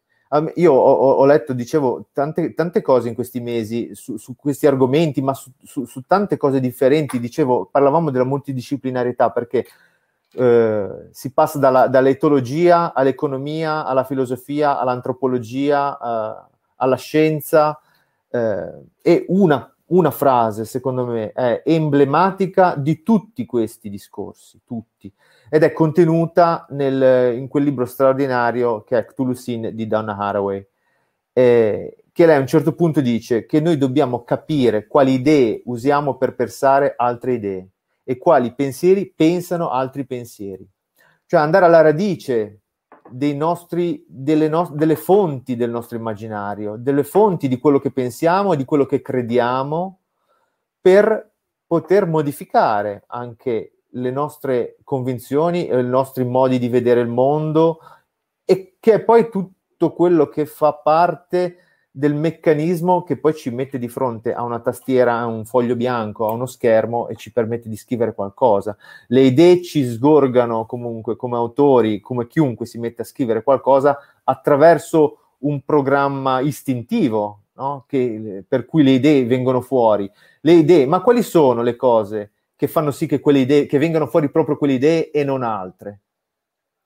È per certo. questo che eh, è fondamentale eh, cercare di, di, approfondire moltissimo questi temi, perché sennò continueranno a uscirci le solite idee. perché i meccanismi dell'immaginario saranno comunque sempre gli stessi. E quando tu vedrai e metterai giù un'idea di una scena, di una, di una storia, se la guarderai con occhio un po' disincantato, ti accorgerai di averla vista già centomila volte nei film, nei telefilm, nei romanzi che hai letto, è soltanto una leggera variante di quello che hai già visto. E bisogna combattere questa cosa. E studiare e cercare di ragionare su questa cosa è fondamentale. Sì, infatti, non so se avete anche voi la stessa impressione. A me dà l'idea che negli ultimi oh, mh, decenni l'orizzonte dell'immaginario si sia come ristretto. Cioè, mi sembra che il, lo spazio frequentabile dalle narrazioni possibili sia sempre più andato riducendosi, paradossalmente, perché in teoria conosciamo più cose, il mondo è più vasto, abbiamo più relazioni con, a, con altre realtà, altri territori, altre persone, eppure le storie sembra che si siano ristrette. Se noi guardiamo quello che esce normalmente in Italia oggi rispetto a quello che usciva normalmente in Italia vent'anni fa, la varietà è calata drasticamente, mi viene da dire. È un'impressione, non ho dei dati certi, però mi sembra che di cose altre, diverse dalla norma, da un, eh, da un minimo comune denominatore, ce ne sia veramente poca e pochissima poi se pensiamo ai grandi editori. Sì. Da questo punto di vista io credo che ci sia un po' una, una, un'inflazione, una sorta di non colonizzazione dell'immaginario, un'inflazione di narrazione, un'esagerazione di narrazione che in qualche modo va a condizionare. Eh, eh, abbiamo, non siamo mai stati così inondati di serie televisive, di, di, di film, di, di narrazioni eh, pure, mettiamola così, che, eh, che, in qualche modo poi ci condizionano. E sono narrazioni standard alla fine, eh, se poi andiamo, le andiamo a analizzare. Quelle cose veramente originali, veramente che portano qualcosa di nuovo, sono poche. Sono veramente poche. Secondo me, in, in, in questa situazione, eh, diciamo, per me è un problema di, di filtri e di percezione. Secondo me, in questo momento ci sono persone, donne e uomini, anche molto giovani, che stanno scrivendo delle storie interessantissime. Il problema è che non lo sappiamo perché il sistema culturale è un sistema culturale che in questo momento sta premiando un altro tipo di modello. Eh, è chiaro che, che eh, soprattutto in Italia, dove si tende a sdoganare un certo tipo di canone letterario, eh, è chiaro che si è venuto a creare un circolo vizioso, virtuoso, non lo so, tra lettori, editori e scrittori, per cui un certo tipo di letteratura viene letta, premiata e pubblicata. Eh, ma io sono convinto che eh, questo bisogno, questa esigenza di diversità, di, di, andare a cercare delle terre altre, di ragionare appunto sul fantastico, stia accadendo. Il problema è intercettarlo, perché il sistema fa molta fatica a metabolizzare il nuovo, soprattutto in un periodo di crisi dove eh, osare da un punto di vista letterario e editoriale è, è pericoloso, eh, è ancora più difficile riuscire a individuare queste cose, ma io non, non avrei questo, questo pessimismo. Credo che si immagini molto e si scriva molto e in alcuni casi si scriva molto bene. Eh, il quadro che noi abbiamo dalla, dalla situazione culturale come viene eh, rappresentata dalle grandi case editrici, dalle major, dal sistema culturale è un'altra cosa, però è chiaro che ci condiziona, è la percezione che noi abbiamo in questo, in questo momento.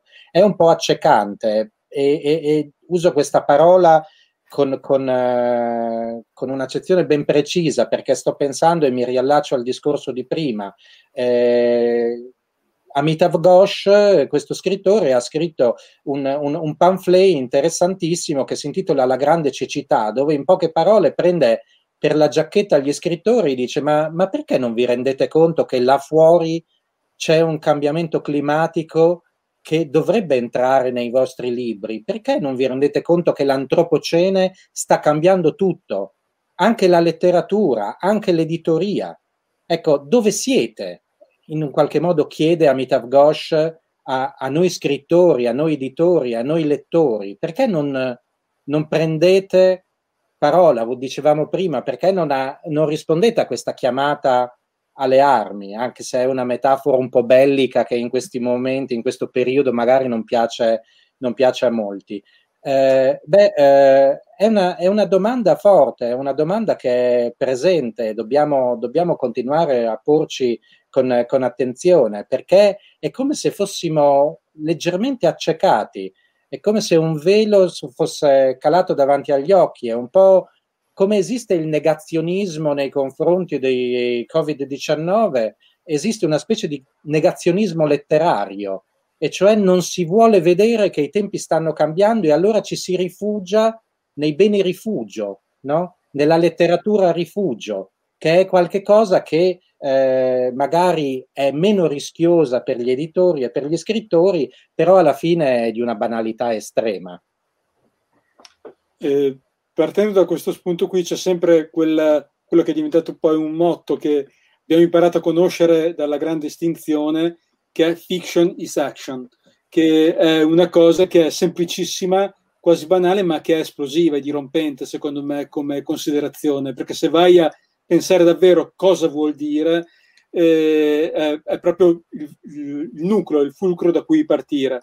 Anche perché adesso questa fiction is, is action è un po' quello che sta lottando contro di noi. Quello che diceva prima anche Alessandro, siamo, c'è un'overdose di narrazioni eh, non necessariamente brutte o mh, mm, fatte anche bene, eh, però eh, che alla fine chiudono tutte le porte della percezione, non so come dire. Eh, vediamo solo quello che siamo abituati a vedere, facciamo fatica a scoprire qualcosa di nuovo anche perché quello che continuiamo a vedere è tanto ed è immersivo ed, ed è anche piacevole, eh? perché non è mica detto che sia brutto. Come facciamo a tenere aperte le porte alla percezione all'altro, a quello che eh, potrebbe essere diverso, potrebbe essere nuovo, potrebbe essere più anche utile proprio a creare degli immaginari nuovi per poterci muovere in contesti diversi? Chiedo a tutti e due, poi... Ah, io penso che basti...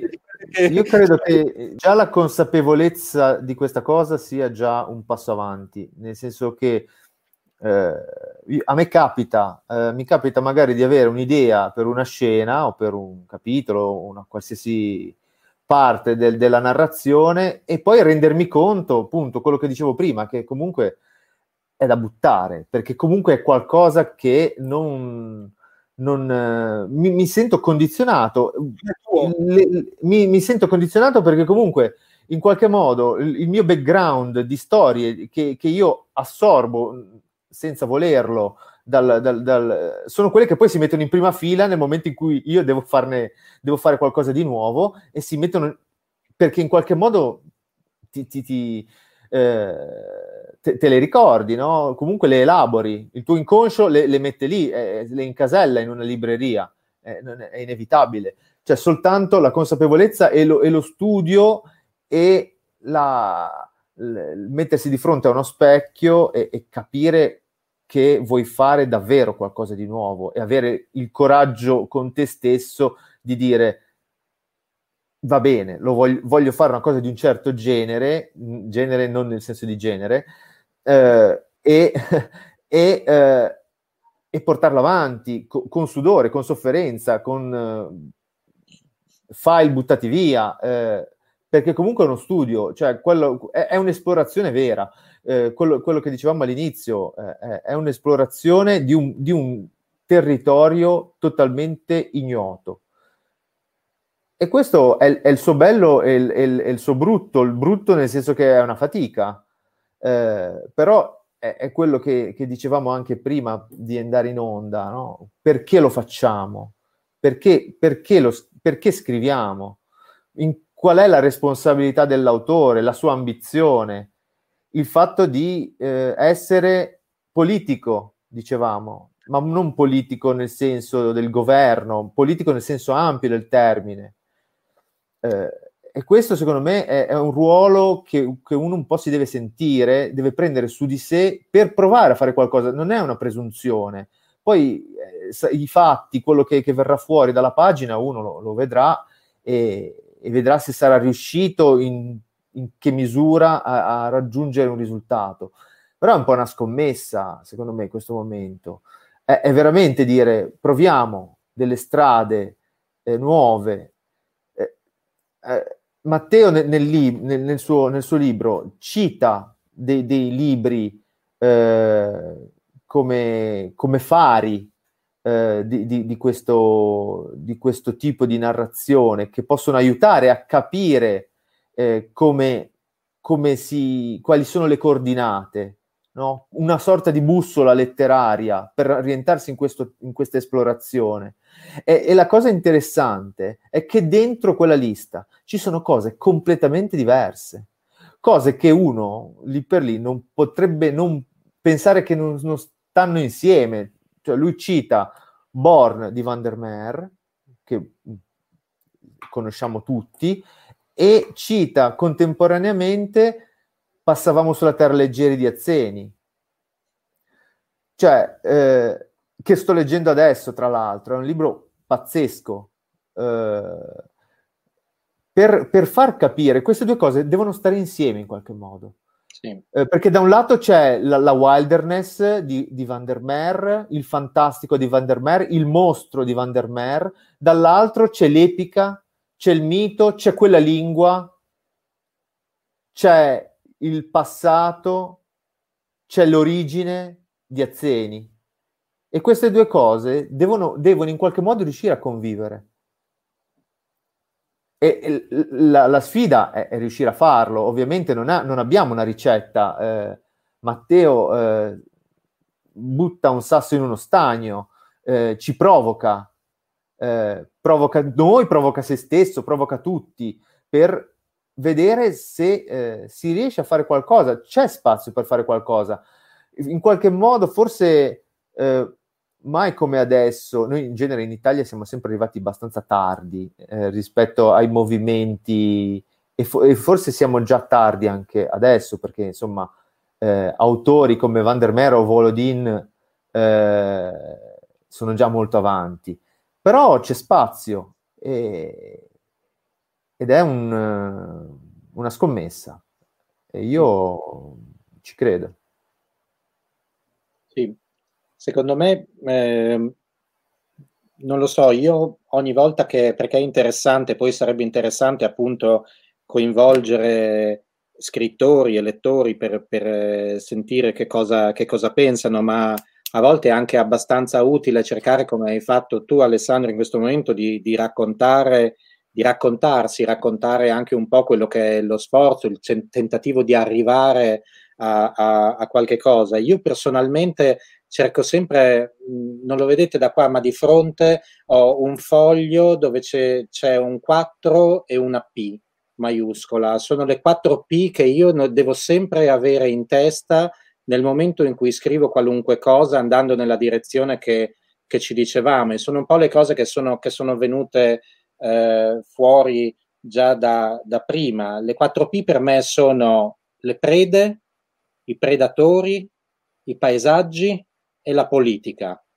Cioè le mie storie devono avere tutti questi, questi quattro ingredienti, dove ovviamente la preda può essere l'umano inseguito dalla, dal mostro che è il predatore, oppure è l'umano che costruisce eh, le proprie prede magari in umani più, più deboli. Eh, e, e, poi i paesaggi, perché questa cosa che dicevi per me è importante, appunto, eh, un libro così poco conosciuto anche dai letterati della letteratura italiana come un libro grandissimo come Passavamo sulla terra leggeri di, di, di Sergio Azzeni, eh, è un libro che aiuta a capire come il fatto di collocare le storie nei grandi paesaggi, e qui Tolkien per recuperarlo è stato un grandissimo maestro, è un elemento cruciale perché che cosa sono i paesaggi? Non è solo spazio, non è solo estensione, ma i paesaggi sono anche il tempo dei paesaggi, il grande tempo epico che serve per dare alle storie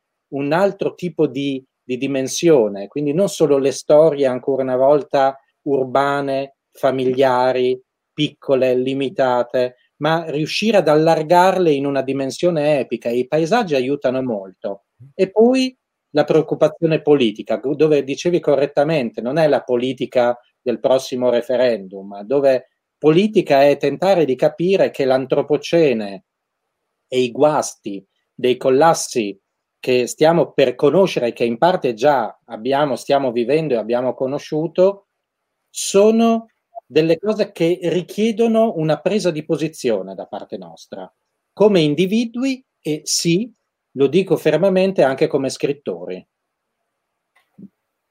Molto bene, su questo direi che qui siamo tutti assolutamente d'accordo.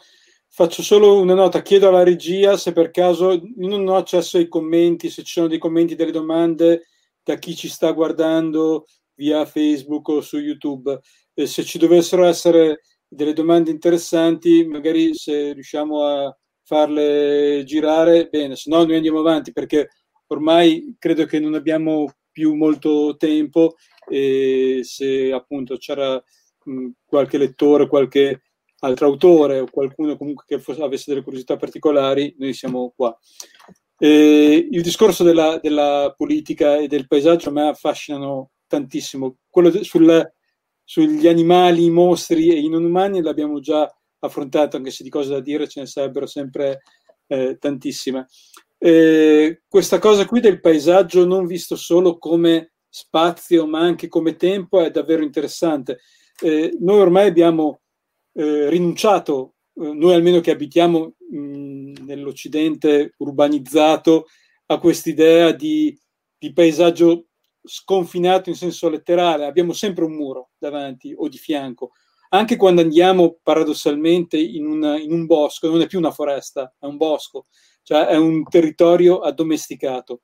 Come si riconquista qui e ora, pensiamo all'Italia, territorio, la wilderness, il territorio selvaggio? Tu ci hai provato con ottimi risultati con l'ora del mondo, eh, però andando anche oltre la, la, l'aspetto locale, diciamo, mh, si può fare un discorso generale sulla riconquista di un panorama più ampio?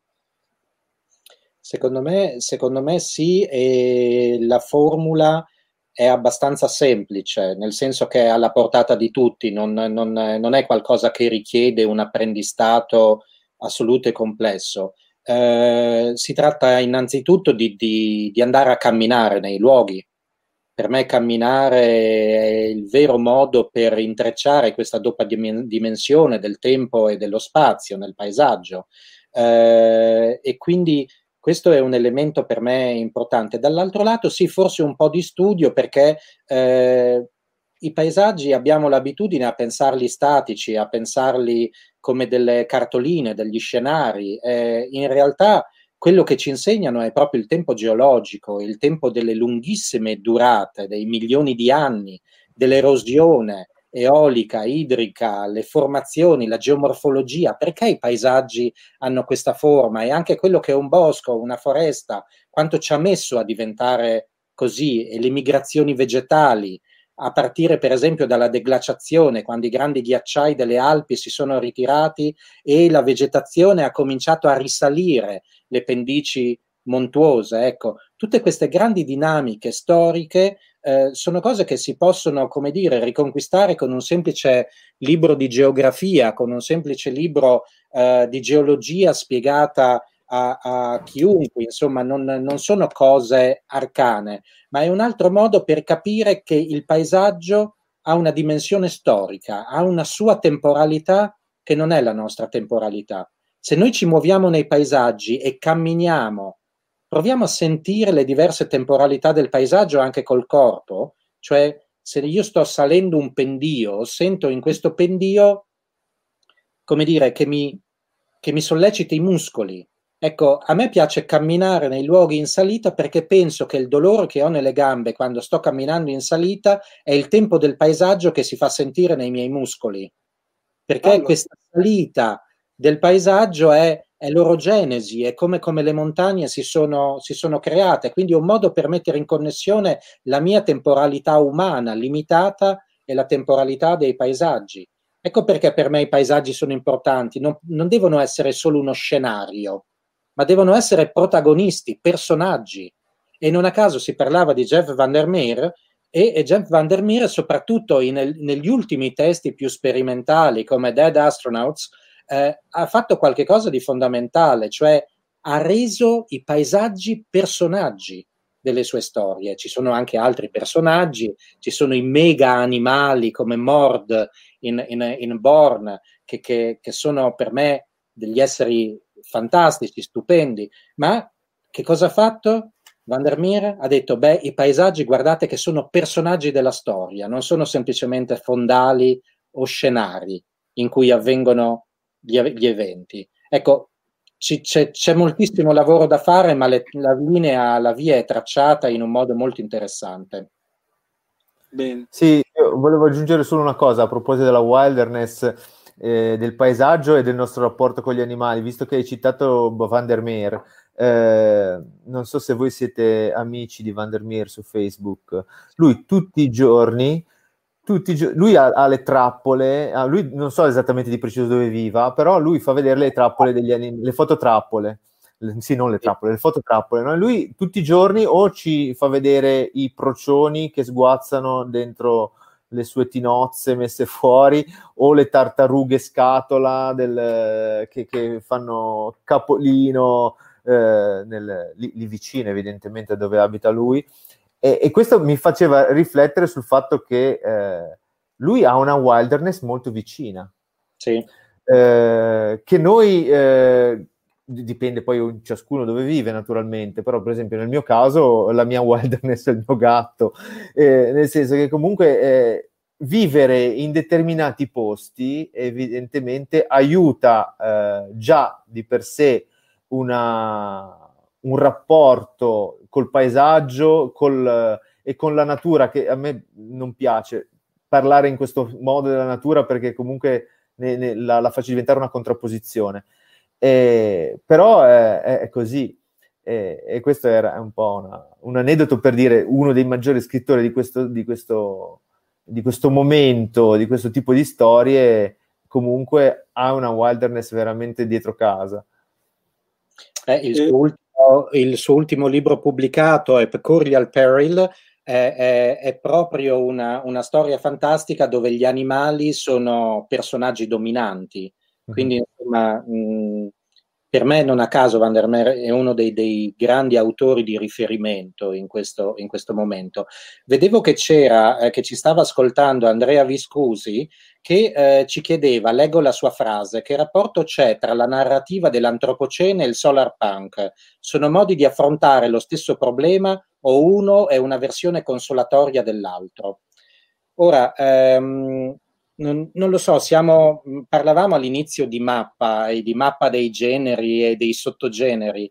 Eh, secondo me, eh, non lo so, è un'impressione la mia, ma non voglio dire niente di definitivo, ma il solar punk appartiene, diciamo, come branca alla letteratura dell'antropocene, che è un po' come il, il, il, il, macro contenitore di tutti questi tentativi che la letteratura sta facendo per immaginare un futuro alternativo e per fare letteratura di speculazione o theory fiction e potremmo andare avanti e dirne 10.000 di cose. Ora, eh, il solar punk con questa idea che eh, non dobbiamo per forza ehm, credere nell'unico esito possibile che è quello della distopia, ma che esistono delle alternative appunto più solari, più, più, più luminose rispetto agli esiti oscuri eh, della, della, della, distopia apocalittica, eh, quindi insomma della, del collapse thriller o di altre possibili vene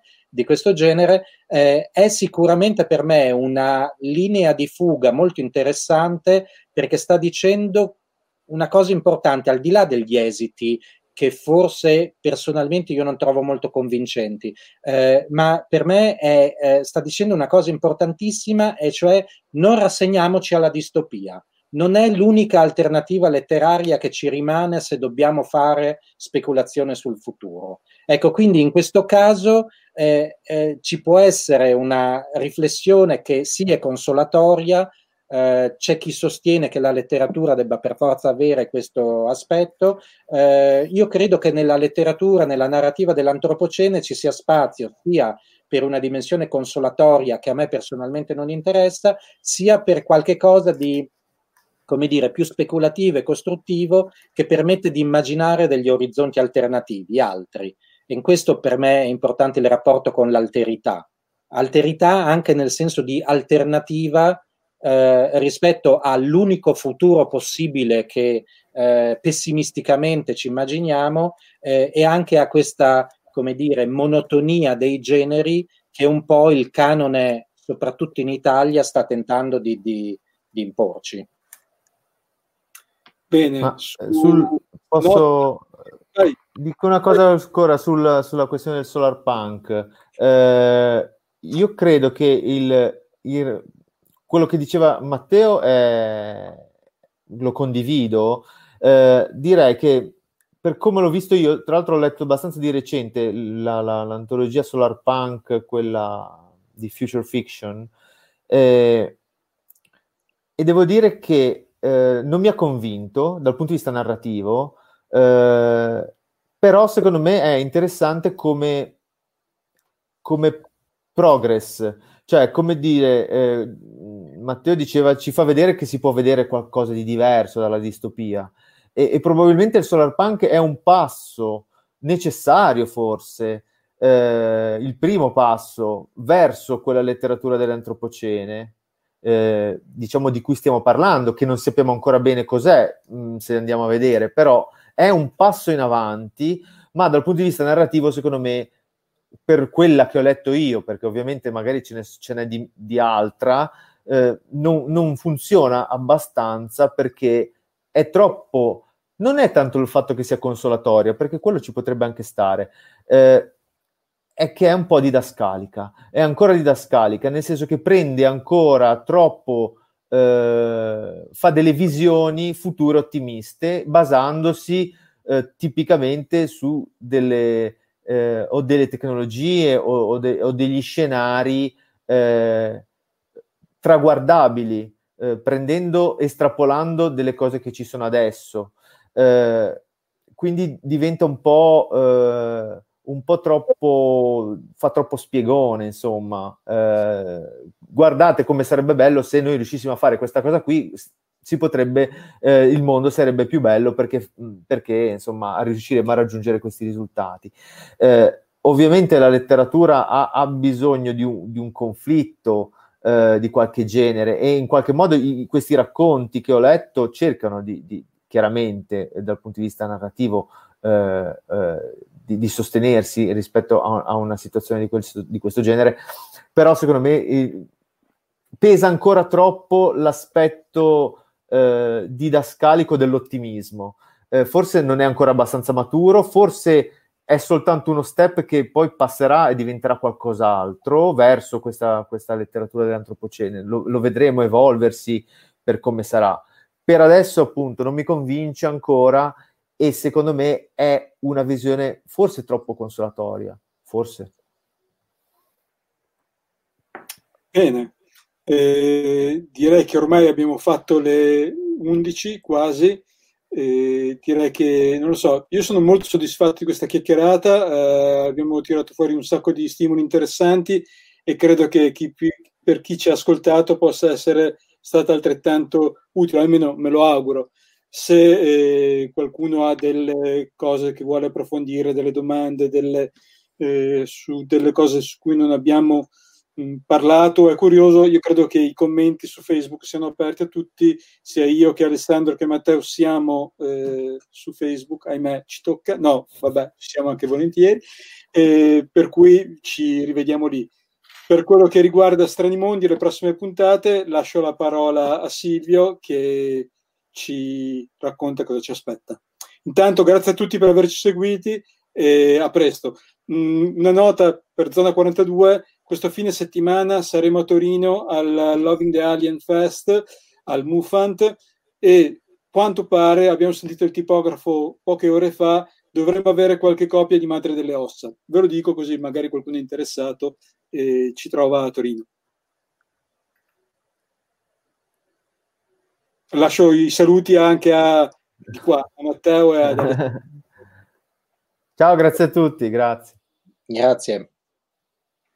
Grazie Giorgio, grazie Matteo, grazie Alessandro, è stata una discussione veramente eh, interessantissima, piena di spunti eh, che spero eh, ispireranno anche gli scrittori a portare avanti questi discorsi.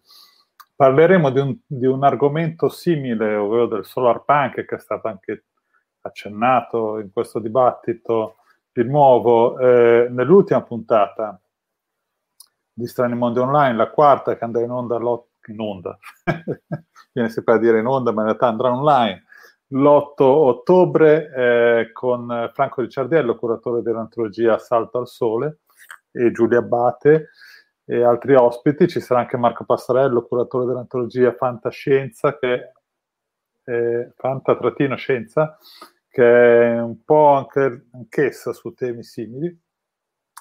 Eh, invece, eh, ricordandovi naturalmente, se non avete seguito questa puntata dall'inizio o se non l'avete vista per niente, in quel caso faccio fatica a ricordarvelo, ma non fa nulla, che eh, regist- viene registrata, per cui è visibile già fra qualche minuto, penso, sul canale Facebook di Strani Mondi e sul canale YouTube sia di Strani Mondi che di fantascienza.com, quindi potete vedervela con comodo anche durante il weekend in tutto relax. Eh, il 24 settembre, cioè giovedì prossimo, avremo come ospite Keith Johnson, autrice che ha vinto un premio Ugo con il romanzo eh, breve eh, Il ponte sulle nebbie, che è di prossima pubblicazione eh, la intervisteremo, mentre nel panel di discussione che seguirà avremo Emanuele Manco e altri esperti di Draghi che parleranno, faranno un confronto fra i draghi del fantasy e i draghi reali. Quali sono i draghi reali, vi chiederete? Lo saprete giovedì prossimo. Il primo ottobre, invece, che è il giovedì successivo, avremo David Demchuk, autore che eh, scritto, sta per pubblicare un libro con Zona 42 che è in uscita, Madre delle Ossa, mentre nel panel parleremo di Ma che cos'è questo weird eh, con eh, Francesco Conigliano, eh, Giorgio Raffaelli e Andrea Baccaro, naturalmente, che è il grande maestro del weird in Italia. Il 6 ottobre avremo come ospite Robert Silverberg, grandissimo scrittore di fantascienza, e appunto poi parleremo di Solar Punk. Quindi segnatevi, giovedì sera deve essere per voi eh, occupato, non prendete altri impegni per vedere eh, Strani Mondi online. Prima di chiudere diamo il risultato del nostro quiz che abbiamo proposto all'inizio, si trattava di indovinare il romanzo a cui fanno riferimento le quattro parole polvere, Tao, Odo e Muro.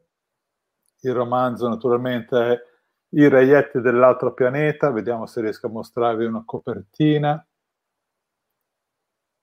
Non ve la riesco a mostrare. Sì, ve la riesco a mostrare. Eccola qua. Oh. Benissimo. I reietti dell'altro pianeta, il muro, il muro è quello che circonda lo spazio porto di Anarres, che eh, chiude lo spazioporto, che è l'area in cui arrivano i capitalisti del pianeta Urras a, all'interno di questo muro, ma anche quello che chiude Anarres al di fuori. Odo è il filosofo che ha creato la base ideologica su cui si basa il pianeta anarchico Anarres, nulla a che fare con l'Odo di Star Trek. Eh, Polvere è il nome dell'astronave che porta Shebek su Urras e Tau è il nome della stella Tau Ceti eh, attorno alla quale orbitano i pianeti Ursula, eh, Uras e Anarres. Eh, l'autrice naturalmente è Ursula Le Guin. Il vincitore, che eh, abbiamo avuto varie persone che hanno risposto esattamente, ma il primo è stato Lorenzo Davia che vince per la seconda volta questo concorso e tutte e due le volte ha vinto pochissimi euro, questa volta ne ha 27, però potrà comprarsi un paio di ebook dello Digital con questa enorme somma. Eh, noi abbiamo finito, vi ringraziamo, eh, mh, mm, vi salutiamo e vi diamo appuntamento giovedì prossimo. Grazie Giorgio, grazie Matteo, già, grazie Alessandro. Ciao a tutti e alla prossima volta. Grazie, ciao. grazie, grazie, ciao ciao. Avete ascoltato Fantascientificast, podcast di fantascienza e cronache della galassia, da un'idea di Paolo Bianchi e Omar Serafiti, con il contributo cibernetico del Cylon Prof Massimo De Santo. Potete seguirci ed interagire con noi sul nostro sito fantascientificast.it, su Facebook alla pagina Fantascientificast, su Twitter sul profilo at Fantascicast, sul nostro canale Telegram t.me slash fantascientificast, sulla nostra community Telegram t.me slash fsccommunity. Se siete particolarmente timidi, potete utilizzare la vecchia, cara e affidabile posta elettronica, scrivendoci all'indirizzo redazione fantascientificas.it. Tutte le puntate sono disponibili sul nostro sito, su Apple iTunes, su Spotify e su Podbean all'indirizzo podcast.fantascientificas.it. Se volete, potete lasciarci una valutazione a 5 stelle su Apple iTunes ed offrirci una birra romulana o un gotto esplosivo pangalattico, sostenendoci tramite una donazione PayPal utilizzando l'apposito pulsante sul nostro sito. Fantascientificast è una produzione amatoriale. Non si intende infrangere alcun copyright, i cui diritti appartengono ai rispettivi detentori. L'autorizzazione SIAE 5612I5359. Nessun byte e nessun tribolo sono stati maltrattati durante la produzione di questo podcast. Alexa 4 e l'equipaggio di Fantascientificast vi augurano lunga vita e prosperità e vi danno appuntamento alla prossima puntata lungo la rotta di Kessel. Io ne ho viste cose che voi umani non potreste immaginarvi. Navi da combattimento in fiamme al largo dei bastioni di Orione. E ho visto i raggi B balenare nel buio vicino alle porte di Tannhäuser. E tutti quei momenti andranno perduti nel tempo come lacrime nella pioggia. È tempo di morire.